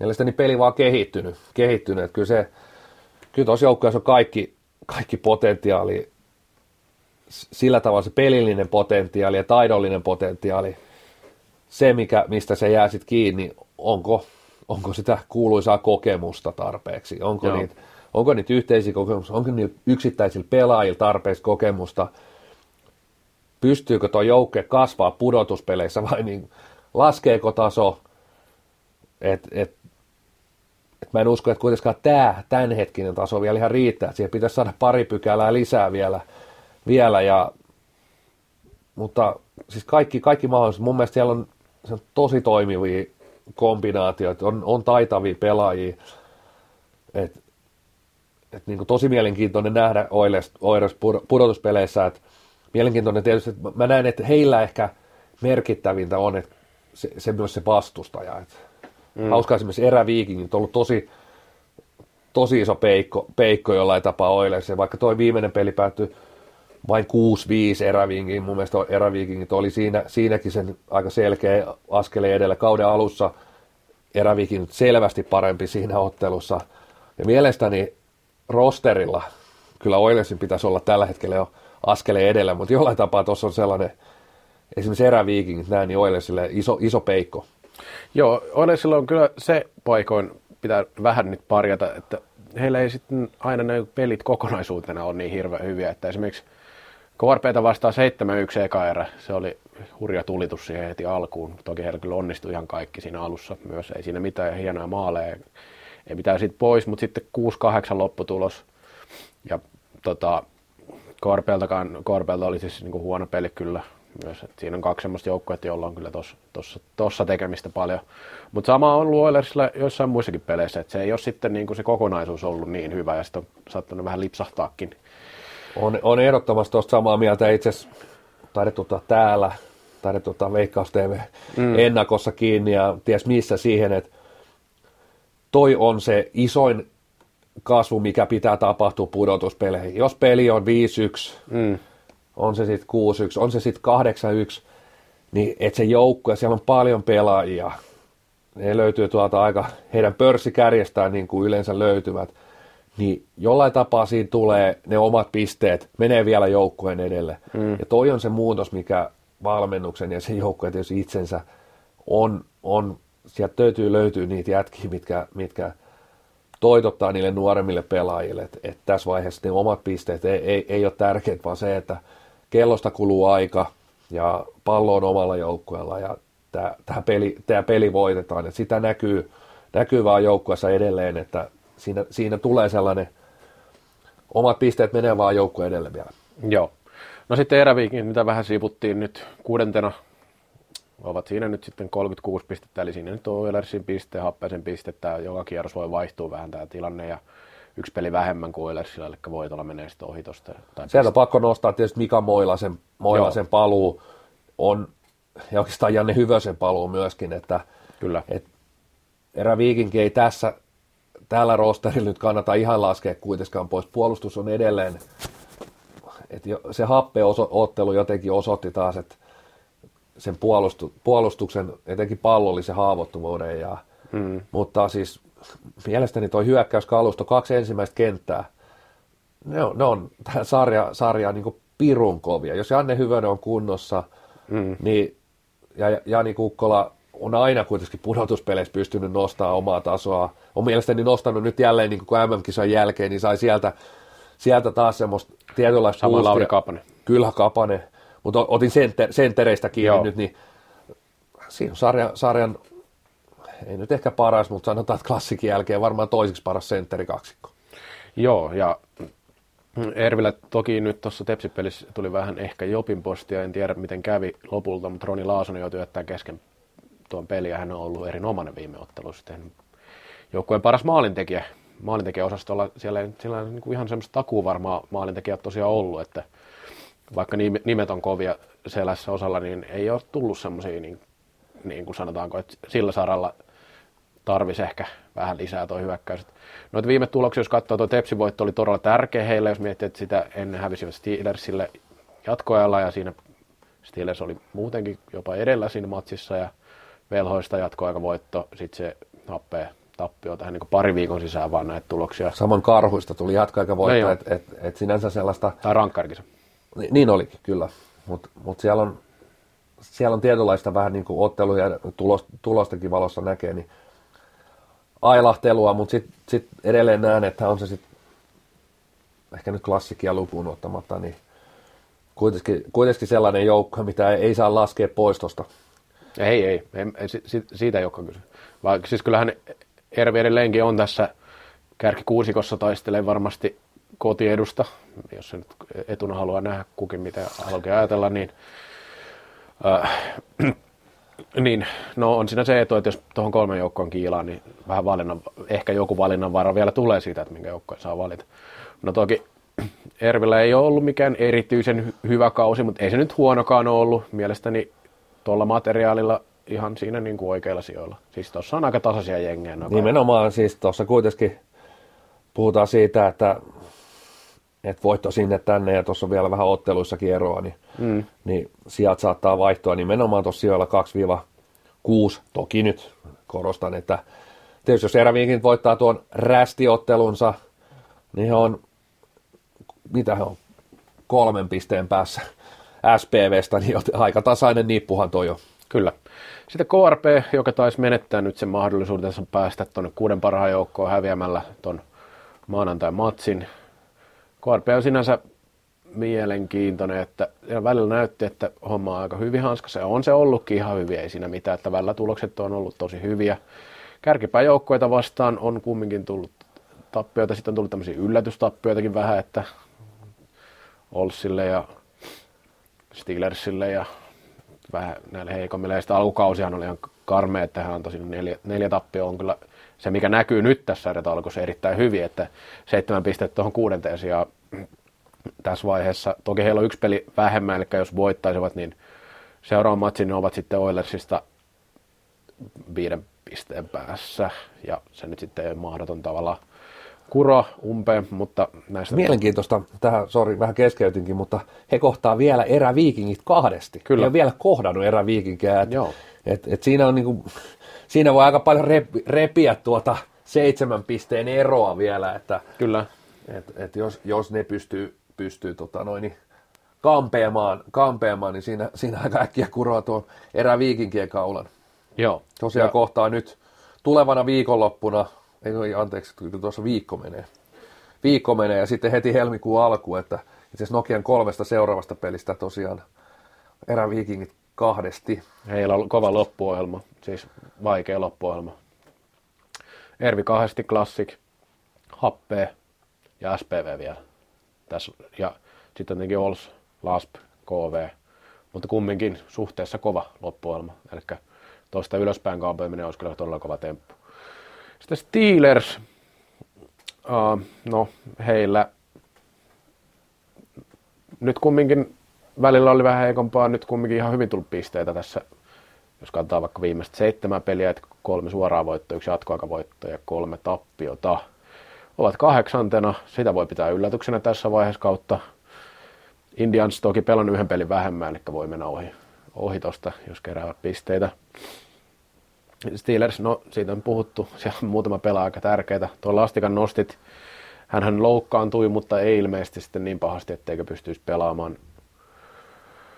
pelaamaan loppukaudesta, että olkapää, olkapää vammaa, mutta tota, niin, ei, ei ollut mukana viikonlopun matsissa, mutta ilmeisesti ei pitäisi olla kumminkaan niin vakava vamma, että etteikö pystyisi olemaan mukana loppukaudesta muuten.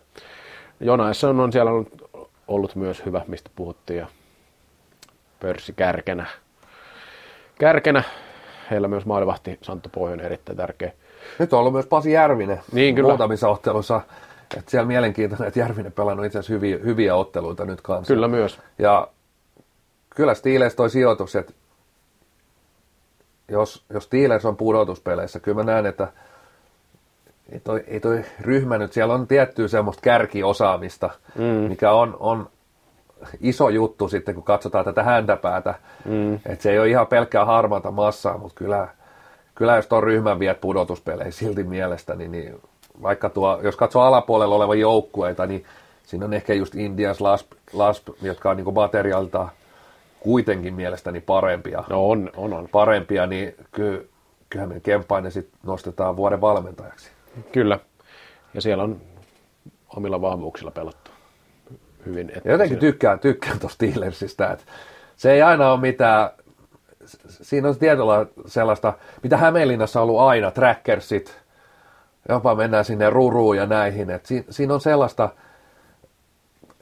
mikä olisi oikein, semmoista jätkämeininkiä, et, et, ja aina se ei ole todellakaan sellaista silmiä hivelevää, että siellä saatetaan lämätä pallopäätyä ja vähän, vähän sellaista Kanadan hokimeininkiä, siellä on välillä Tulee, tulee semmoista niinku raikas tuulahdusta, ehkä vielä, tai se raikas tuulahdus tulee sieltä jostain yhdeksänkymmentäluvun säbästä, mutta siellä on sellaisia elementtejä jotenkin, mi- mihin mä tykästyn tosi paljon, vaikka se ei varmasti ole semmoista pelikirjavalmentajaa vastustajan silmää hivelevää aina, niin siinä, siinä on jotain, jotain siistiä siinä, siinä Steelersissä mun, mun mielestä. Joo, ja Steelers kyllä nimenomaan näiden kärkiosaajien puolesta on kyllä pelannut myös erittäin hienoakin hyökkäyspeliä. On on. Ja ei sillä lähetä sitä vähättelemään, mutta tota, niin, kyllä niin kuin hieno suoritus Kemppaisella tähän asti. Ja hän vaikuttaisi olevan juuri oikein tyylinen valmentaja tähän joukkueeseen, että ter- teräslauma vai miten se pitäisi sanoa, niin hän, hän on selkeästi onnistunut siellä.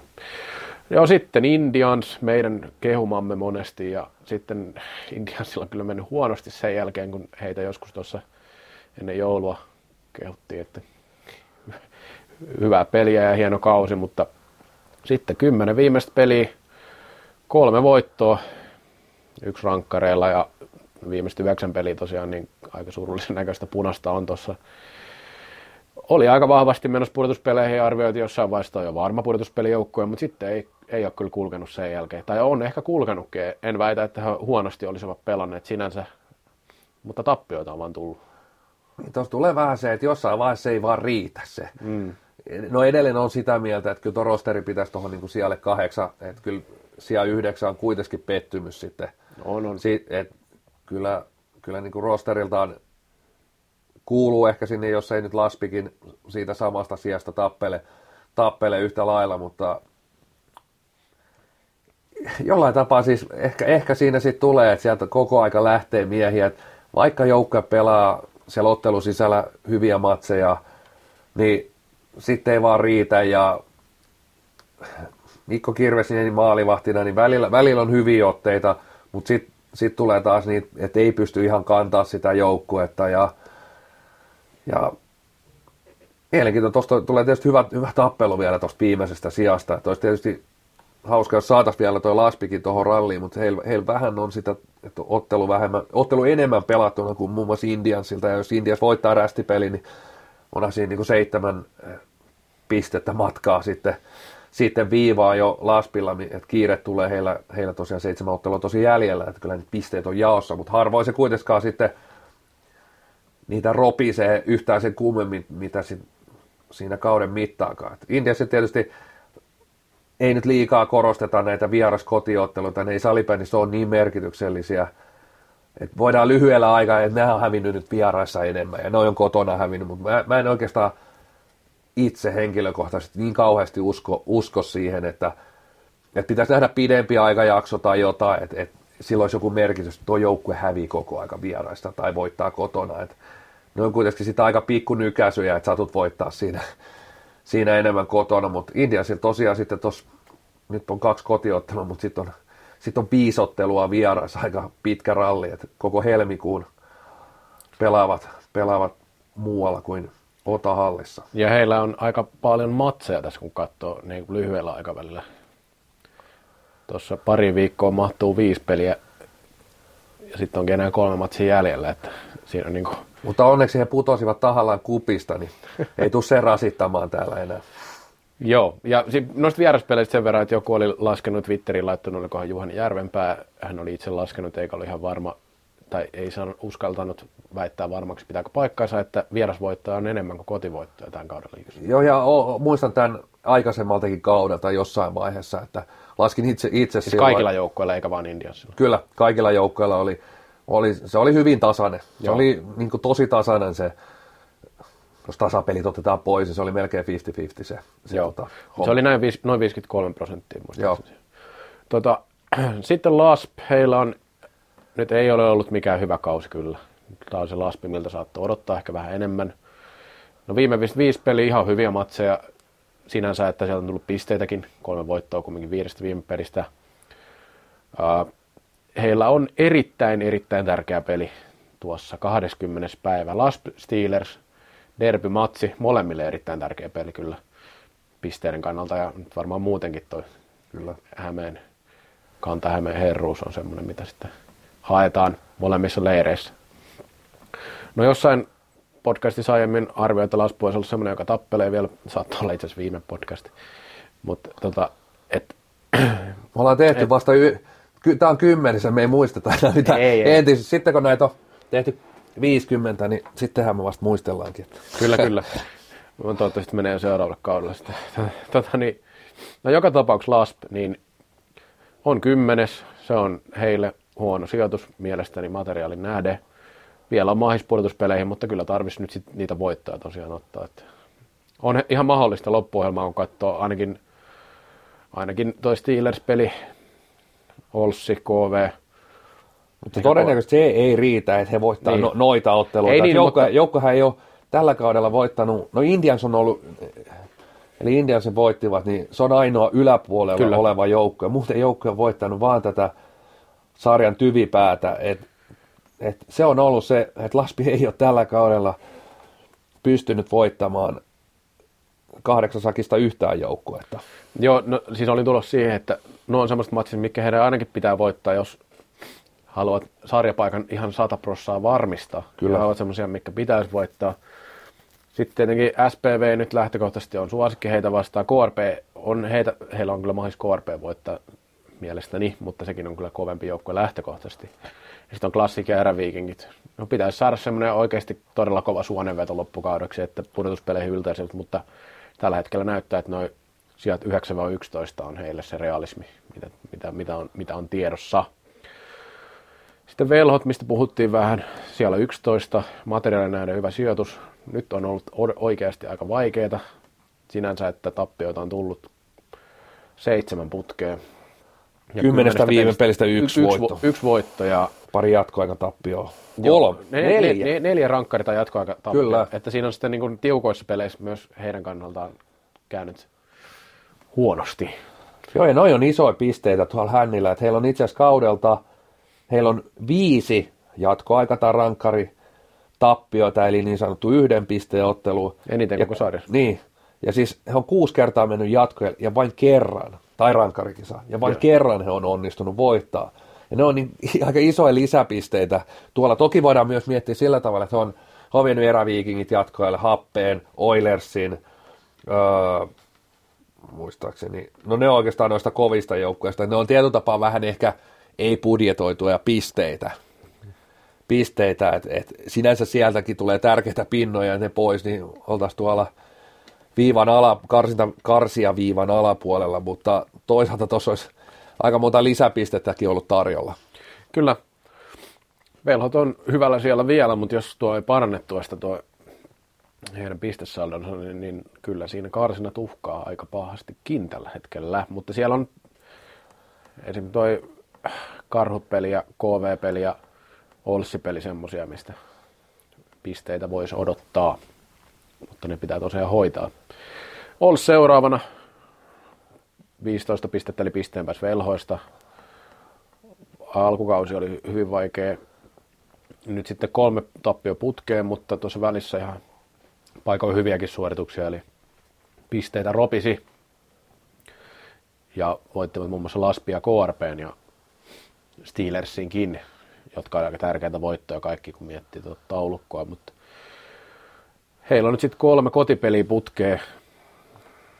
Heillä oli itse asiassa jo kaksi kotipeliä, jotka he molemmat hävisi. Sitten nyt on Klassik, Eräviikingit ja L A S P. Kahdesta ensimmäistä on ehkä vähän vaikea odottaa pisteitä. L A S Pilta voivat saadakin. Sitten on S P V:tä, sitten on Velho, K V, Karhut. Aika tärkeitä matseja tulee putkeen. Olssilla on, no, heillä, miten se nyt sanoisi, he ovat saattaneet hävitä aika paljonkin noille kovemmille joukkoille, no ainakin K R P:lle, joo, ei kun anteeksi, Oilersille, Oilersille ja Klassikille on tullut aika rumiakin tappioita, mutta muuten sillä kohtalaisen tasaisesti pystyvät vääntämään kumminkin tuossa noissa matseissa. Että... No kyllä mä sanoisin, että Olsista kuitenkin on taas, taas kerran, voisiko sanoa, että kyllä sieltä aika lailla on revitty se, mitä sieltä on irti revittävissä, että, että se tietysti, että nämä niin kuin ra- raskaita kausia toisaalta varmasti, että vuodesta toiseen se on tätä ihan samaa, kyllä. samaa tappelua, et, et, et, mutta kyllä se tietynlainen, tietyn tapaa siis myös asioita tehdään hyvinkin, että ei, ei se ole pelkästään sitä, että kyllä tuossa joukkueessa jonkinlainen meininki ja potentiaali on, että et, mielestäni kuitenkin aika, aika nimettömään ryhmälle, aina tulee jostain, kaivetaan joku uusi, uusi oululainen ja joka vuosi sitten kupataan pari helmeä pois ja kuitenkin tälläkin kaudella, niin en mä nyt sanoisi, että ei nyt ole kauheasti alisuorittanut ainakaan, että kyllä, se, kyllä ollaan varmasti aika lailla siellä siellä jopa tuntuu vähän, että, että pisteet on jopa, sitten jos vertaa esimerkiksi Laspiin, mm. voi olla ta- voitolla, jos nyt tuosta sattuisi klassikki pöllähtää, mikä nyt on aika epätodennäköistä, tai ja tuolla on tietysti vielä rästiotto, tai rästiotto, siis rästiotto, mutta siis Laspia vastaan ottelu, niin, niin ei tuossa nyt niin kauhean kaukana sitten taas näistä muista ryhmistä edelleenkään olla pisteiden vallassa, vaikka sijoitus on toki kaksitoista, että se on aika odotettu, mutta on ehkä lähempänä mielestäni tätä sijoja yksitoista kymmenen yhdeksän, kun ehkä olettaisiin, että täällä olisi jäänyt tuonne Karhojen ja K V:n kanssa tappelemaan siitä, että kuka, kuka lähtee suoraan, suoraan divariin. Joo, ja ollut sillä toki pari viime kautta ollut vähän hankalin, mutta sitä ennen on ollut ihan pudotuspelijoukkuekin kyllä, että sieltä on tosiaan, heillä on lähtenyt paljon osaamista sieltä, niin kuin mainitsit, niin se on vaikuttanut tähän, mutta nytkin ovat saaneet siitä materiaalista mun mielestä hyvin irti, ja Ville Mestari on siellä tärkeä tekijä, nyt on päässyt, päässyt riveihin ja kyllä pystynyt pelaamaan, niin se on iso juttu heille. No sitten Karhut, mistä on puhuttukin jo, toiseksi viimeinen suhteessa, ihan hyvä määrä pisteitä heilläkin kumminkin, toi kaksitoista pistettä, kaksi peliä enemmän kuin K V:lla, joka viimeisenä. Ovat voittaneet ne tärkeät matsit, mitä puhuttiin jo aikaisemmin, melkein kaikki. Ja sinänsä hyviä suorituksia, jos ajatellaan näin, että mitä voisi odottaa heiltä materiaaliin nähden ja muuten, että uusi tilanne, kun nousivat sarjaa. Öö, en usko, että Karhut nousee enää tuolta karsintaviivan yläpuolelta. Se on aika pitkä tie. Pitäisi voittaa aika monta matsia vielä tässä loppukaudesta. Tai ainakin kaksi kolme matsia. Näistä, mitä heillä on vastassa, niin se on vähän epätodennäköistä. Kyllä, ja siis oikeastaan tuntuu, että Karhuissa, vaikka tietysti niin annetaan nyt sille, vaikka valmentajan vaihdos voi tuoda jotain sellaista, sanotaan yllättävää, si- siinä saattaa tulla, sulla, tulla tiettyjä asioita, vaikka moni asia siellä itse kentällä ei varmasti muutu yhtikäs mihinkään mm. pelillisesti, mutta se, mitä pelaajat, miten pelaajat suoriutuu, niin siinä saattaa tulla jotain, jotain positiivista muutosta, mutta ehkä Karhuissakin näkyy se, että et, et alkukaudessa vielä se, mielestäni se peli pystyttiin tasaisemmin tappeleen, tappeleen noiden OK-hyvien ja hyvienkin kanssa. Nyt vaan, se, nyt vaan tietotapa muut parantaa ja sitten sit, sit tulee vähän se jälleen kerran, että ei vaan riitä. Ja se peli ei sinänsä ole kyllä kehittynyt, että si, mikä oli yhtenä niin kuin ajatuksena, että potkut tuli, niin niin se ei varmasti ole mennyt sillä tavalla eteenpäin, mitä, mitä joukkue on odottanut ja mitä olisi tarvinnut, tarvinnutkin mennä. Joo, ja heillä on ollut just näitä kovempia joukkueita vastaan, niin todella paljon vaikeuksia tuossa puolustuspelissä ilmeisesti. Tämä oikeastaan sekä, että jonkun verran... Joo, molemmissa, molemmissa, mutta omissa on kolissu sitten tosi paljon näissä. Ja, sitten ja se, se on aika organisoimatonta. Niin, se, sitä me se juuri meinaan. Se koko joukkueen pela, pelaaminen, että se, se on vähän sellaista, että on vaikea hahmottaa, että mit, mit, mikähän on niin joukkueen punainen lanka pelisysteemi, että se on, se on niin kuin otettiin jo aikaisemmin kiinni, tai otin kiinni siihen, että ehkä, ehkä, ehkä taktiikka on just se, että no niin, viisi ukkoa hyppää askiin ja, ja sitten pojat pelataan. Joo, ja, joo, ja Karhuilla just se, että kyllä tuo loppukauden ohjelma nyt on ihan yhtä lailla aika, aika haastava, niin kuin monella muullakin, mutta toki on tuossa pari joukkuetta, jotka voivat voittaa, mutta uskoisin, että ovat tuossa kaksitoista kolmetoista, voin olla viimeisiäkin vielä, mutta kyllä K V-tilanne näyttää heikolta. Ja K V:stä nyt voidaan vielä puhua, että aivan tuon jokseenkin lupaavankin alkukauden jälkeen, niin sitten sen jälkeen on kyllä karannut mopo vähän jo käsistä, että yksitoista tappio putkeen. Ei yhtään varsinaisen peleen tappio, mikä on jo sitten... Voittaa. Niin, monteksi voittaa. Niin se on jo harvinaisen heikko suoritus. Joo, kyllä siis jollain tapaa siis ehkä uskoin ja näin K V:n pelaa etenkin alkukaudesta paljon ja siinä oli niin kuin paljon parempaa, mitä sitten tietyllä tapaa pistesarake näytti, että et, no a, tietenkään niin kuin toi rosteri ei nyt kauhean korkealle riitä ja ehkä siellä niin kuin nuoressa porukassa sitten se vaan se, se usko, kun mm-hmm. niitä tappioita tulee ilta toisensa jälkeen, niin se on vaan niin kuin hiipunut ja sitten tietyllä tapaa se usko vähän siihen omaan juttuunkin hiipuu, koska vaikka siinä mun mielestä oli niin kuin monessa pelissä tosi hyviä, siinä on niin kuin, se ei ollut mitään, mitään kilpikonnaa. etenkään alkukaudesta, että siellä on, niin kuin pe- yritetään olla pelaava joukkue. Ja katsoin tuota Oilers K V-peliä, niin mun mielestä taas siellä oli niin kuin paljon hyviä juttuja siellä itse ottelussa. Mutta mut se, se vaan se ryhmä sitten kuitenkin on aika aikamoinen poikaporukka. Et, et, siinä sitä kovuutta ja kokemusta aika vähän ja sitten tietyllä tapaa monella kaudella niin siellä on ehkä vielä ykkönen pystynyt, pystynyt röyhiin, röyhiin niin kuin hyviä tehoja. Viime kaudellakin Reunamäki Salomaa, niin sitten kuitenkin, kuitenkin pystyi niitä pelejä ratkomaan. Nyt, nyt ei ehkä Salomaakaan. On tietysti varmasti aika yksin, yksin tuolla, että et miettii, että joukkojen paras pistemies on tehnyt seitsemäntoista pistettä. Niin no, se... mutta joukko on tehnyt vain kuusikymmentäkolme maalia seitsemäntoista pelissä, mikä on kyllä todella vähän. Niin se on. on. Se on kyllä... Se on alle neljä maalia per peli. Niin kuin siinä mielessä mielenkiintoista, jos katsoo tuota pistesaraketta, niin Jos, jos tämä homma jatkuu, niin K V:han on yksi kaikki aika huonoimpia liigajoukkueita. Joo, se on... Jos puhutaan pelkästään siitä, mitä, mitä pistesarake näyttää. Niin... Kyllä. Se niin... on aika jännä kyllä, koska en...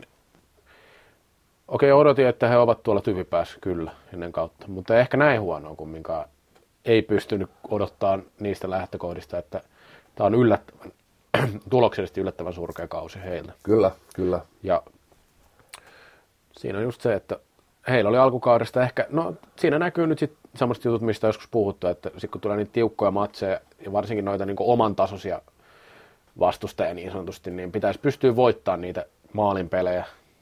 Ehkä sitten tulisi vähän lisäboostia ja näin, mutta nyt sitten kun ne on kääntynyt monesti just toiseen suuntaan, niin sitten se rupeaa näkymään muullakin tavoin kuin vaan, vaan sillä, että, sillä, että pisteitä ei tule. Mutta joo, se sarjataulukosta. Nyt vielä ihan lyhyt katsaus liittyen pistepörssiin, koska tätä pitää vähän, vähän, vähän käydä läpi. Peter Kotilainen tuossa Twitterissä iloisesti ilmoitti taas olla sunnuntaina, että Jari Hankkia voisi katsoa pistepörssiä, tai tuota, teksti-tv-sivuilta pistepörssiä, että mikä on tilanne tällä hetkellä, koska Peterhän siellä nyt on kärjessä, eli kaksikymmentäkaksi plus kaksikymmentä, ei, kaksikymmentäneljä plus kaksikymmentäneljä, neljäkymmentäkahdeksan pistettä.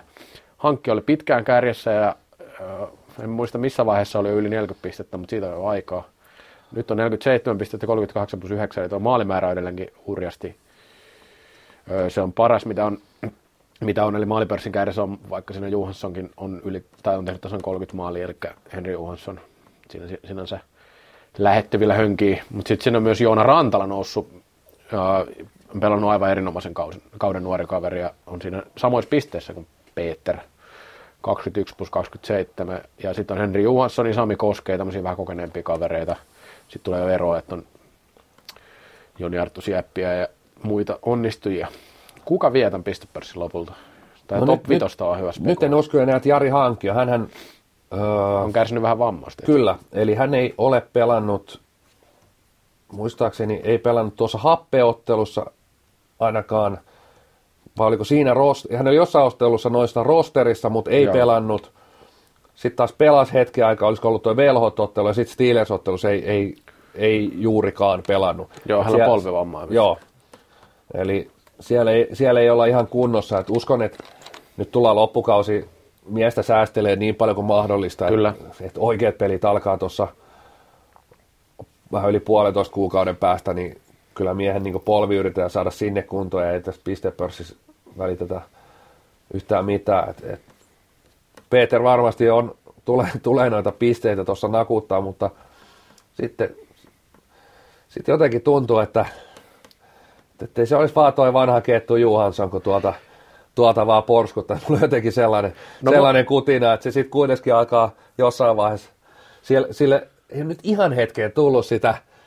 sitä suonenveto, missä sitten lävähtää se seitsemän pisteen ilta, ja yleensä Johansson, kun saa sen yhden, yhden, niin se ei olekaan se yksi ottelu, niin. vaan sieltä tulee se kaksi kolme peliä, milloin sitten nakutellaan, siis kahteen kolmeen peliä se kaksikymmentä pistettä. Toki Peter Kotilainen on vähän samantyyppinen, että sieltäkin saattaa se, se parinilla, mutta siis mä heitän tähän niin kuin tuot vähän, vähän taustalta. Että joo, siinä on kaksi pisteeroa. Mutta toki Johansson Rantala kaksikkoa mun mielestä puolta aika hyvin se, että he pelaavat, he ovat aina tuosta, jotka pelaa sit niinku samassa kentässä jatkuvasti ja tekee, ovat isossa pistevastuussa K R P:llä ja uskoisin, että siinä on vähän niin kuin vetoapua molemmille tästä tilanteesta, että kaverit löytää toisiaan hyvin ja siinä on vahva kenttä.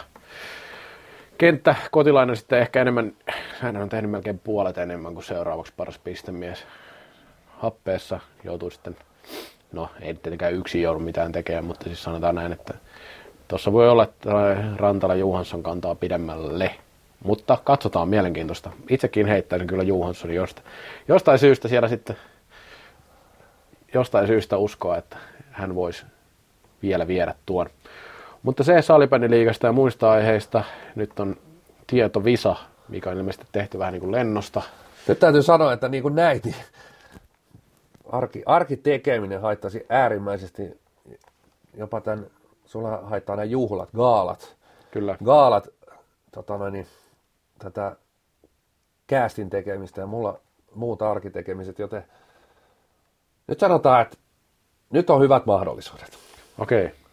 Aiheet on erittäin, erittäin, erittäin ajankohtaisia ja mielestäni sä oot oikeastaan tehnyt vielä, vielä niin kuin juttujakin näistä, että nyt oikeastaan katsotaan, kuinka pitkälle toimittajan muisti kulkee tässä.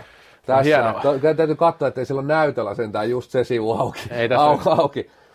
Mutta tota noin, niin nyt on hyvät säänsit. Sanoisin, no hyvä. Niin kuin... Kerrotaanko tilanne vielä? Eli mulla on viisi pistettä, Petteri Nyky yksi, Toni Löytönen nolla. Nyt, nyt tulee kyllä lapaan, mutta okei. No, viisi pistettä. Kysy. Otetaan ajankohtainen. Nyt menehtynyt Janne Savenius, haluaisin hänet, hänet väkisin yhdeksi aiheeksi. Tuli tämmöinen mieleen, että Janne Savenius pelasi tosiaan kauden yhdeksänkymmentäkahdeksan yhdeksänkymmentäyhdeksän S P S Porissa. Kyllä. Kuka oli toinen tunnettu liigapelaaja, joka siirtyi Jannen kanssa silloin Poriin nostamaan sitten lopulta seura liigakartalle? Mm, tunnettu liigapelaaja. Joo, hyvä kysymys. En mä tästä kyllä mitään juttua tehnyt, mutta... mutta no, Saven... tästä, tästä et ole tehnyt juttua tosin, että tämä poikkesi siitä, että tästä, ja no, tunnettu ja tunnettu liigapelaajahan oli, ja... Mm. Eikös liigapelaajat ole kaikki tunnettuja? On, totta kai. Varmaan Toni Löytönen tämä vastaus. Se ei ole Toni Löytönen, koska mä en ei. ole siinä vaiheessa liikaa pelannut. No, joo, se ei ole... Speku- spekuloin Toni Löytösellä, mutta ei se ollut mun vastaus, joo. Koska mun veik- mä, mä en veikkaukseni... ottanutkaan. Äh, joo, hyvä kysymys. En ihan varmaksi muista. Mä veikkaan, että vastaus on Arto Riihimäki. Se on oikea vastaus. Yes. Se on oikea vastaus. Arto Riihimäki tuli, lähti sitten itse asiassa kesken kauden. Joka, hänelle ei se sitten sopeutuminen silloin Porin ihan sujunut, ei ehkä saanut sellaista roolia. Ja Api myöskin aika... vahva persoona. Kyllä. Ja sitten se rooli ei, ei ihan... Soitti ehkä vähän kakkosviulua siinä Antti Härkösen jälkeen. Ja, ja tota noin, niin se ei sitten ihan, ihan, ihan lähtenyt lentoon Japilla sillä tavalla, että joutui vähän pieneen rooliin. Ja olisiko vaihtanut Nurmon Jymyyn sitten kesken? Muistaakseni on pelannut kyllä Nurmon Jymyssä. On, no, en, joo, ja en ole varma, että vaihtoiko just silloin kesken kauden, kauden mutta tota, tämmöinen muistikuva Japillekin toki. Terveisiä, että tota noin, niin hän hänen Latvian päävalmentaja ja tarkistus täältä nopeasti N H L Fins piste net, josta löytyy kaiken kattavat nämä ainoat, Suomen ainoat salibändin tilastosi, oikeat tilastosivut, mistä jotain järkevää löytyy. Tässä pieni muistutus liitollekin. Tosiaan vaihtoi S P S Porista Jymyyn ja nousi, Jymyhän nousi silloin jälkikäteen, jos muistat tämän, tämän keissin, niin he nousi syksyllä sitten liigaan. En itse asiassa muista, mutta... Joo, mutta, mutta hän pelasi seitsemän, kolmetoista ottelua S P S Porissa viisi plus viisi ja sitten Jymyyn. Näin, viisi pinnaa. No niin, nyt tulee helppoa, nyt tulee niin lapa. No. Öö, urheilutoimittajat valitsevat vuosittain Suomen parhaan salibändipelaajan.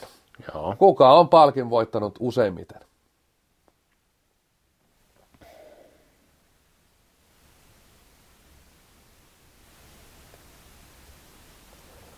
No, jaa.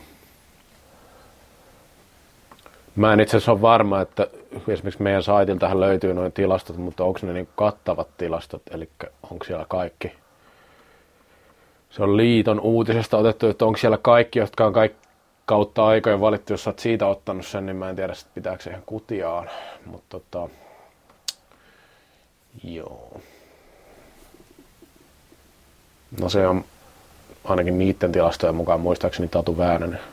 No se on ainoa tilasto, mitä mä löysin myöskään. Mä en löydä vanhempaa. Mä en tiedä, eikö urheilutoimittajat ole valinnut salibändipelaajaa aikais- voi olla, voi olla. aikaisemmin, että onko se sitten ollut joku liiton valinta tai jotain, mutta tosiaan Tatu Väänänen on, on valittu kolmesti ja on, on tota noin. Ja sitten siellä on muistaakseni Kivilehto valittu, valittu pari Kyllä. kertaa ja nyt Kosonen valittu pari kertaa ja Peter Kotilaista ja Niko Saloa ja Kohostakin on ollut joku vuosi. En muista, oliko sitten Toivoniemikin jonain vuonna, mutta... No toinen kysymys liittyy, liittyy tähän. Tota noin, yksi piste. Mä ajattelin, että tämä on mielenkiintoisia kuitenkin ihmisillä tästä tilastot, tilastot, niin tämä liittyy itse samaan, samaan että mm. Eero Kosonen valittiin tänä vuonna tosiaan vuoden parhaaksi sählypelaajaksi. Kuka maalivahti on valittu sit, tota noin, hänen lisäkseen? No Henri Toivoniemi. No tää oli kompa, mä heitin sulle. Ei kukaan.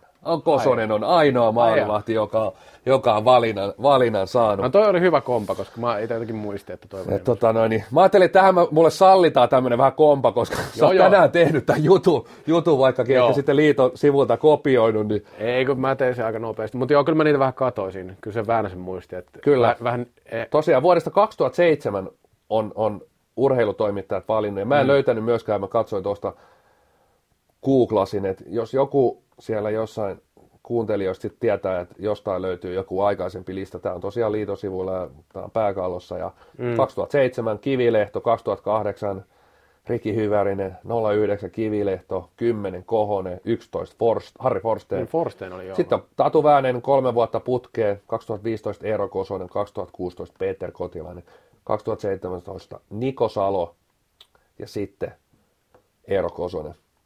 Naisia ei vielä listalta löydy ainoatakaan. Olisiko ensi vuonna paikka? On kuitenkin naisten M M-kisat. M M-kisat vaikuttaa tähän niin äärimmäisen paljon. Vai riittääkö, riittääkö se, että Suomi saa hopeata? Mutta tota noin. Mut ehkä ensi vuonna olisi se paikka.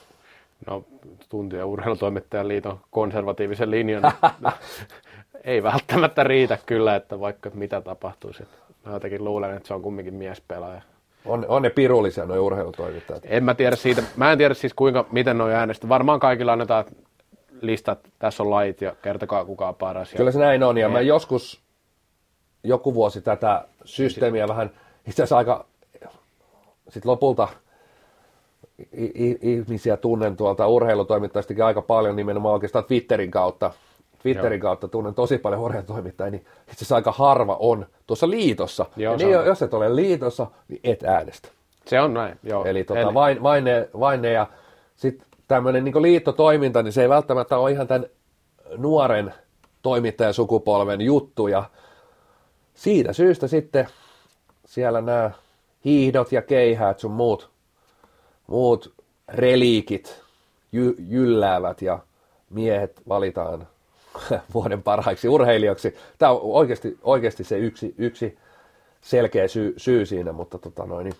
Mutta siis koko tuo äänestys, jos puhutaan sitten vuoden urheilijasta, niin sehän on mun mielestä vähän hassu sinänsä koko homma. Ei se nyt hassu ole, mutta aika eri juttu olla joukkuepelaaja kuin yksilöurheilija, varsinkin tämmöisenä olympiavuosina ja muina, niin, niin silloin se, se, on, se on tosi eri juttu, että, että vuoden urheilija nyt muutenkin niin semmoinen, no, miten sen kukin näkee. Tämä on vähän semmoinen, totta kai, mutta se äänestetään ja Suomessa on tietyissä lajeissa pitkät perinteet ja tiettyjen lajien menestyksellä on ehkä enemmän merkitystä kuin toisilla ja en mä tiedä, onko ne edes vertailukelpoisia juttuja aina keskenään, että timanttiliikasta E M-kisoissa pitkälle keihästä tai pelaat maailman toiseksi. Onko se maailman toiseksi vai kolmanneksi harrastetun lajia koripalloa niin kovimmassa sarjassa ja pärjäät siellä, niin miten ne sitten kilpailee keskenään, niin se on aina vähän, vähän sellaista. Mutta. Kyllä, on, mutta voidaan ottaa tuosta nopeasti vielä tosiaan Ruotsin idrottskaalan. On muistaakseni aika heti perään, se on tammikuussa sekin aina, Joo. joka vuosi.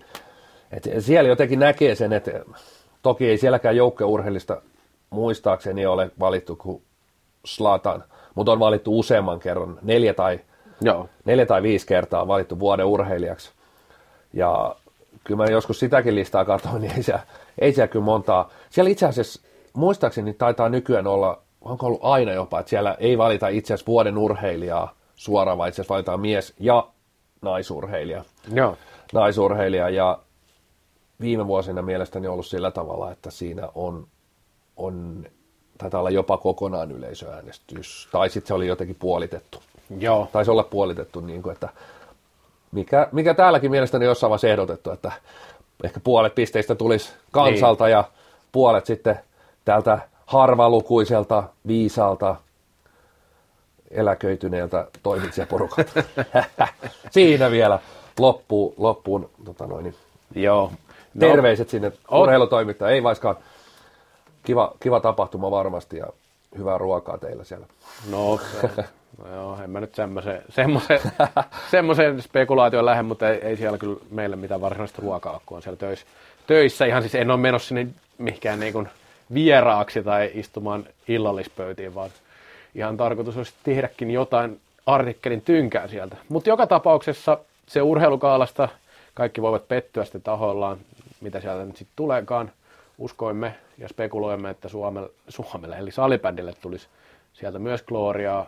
Se olisi tietenkin hieno juttu lajille.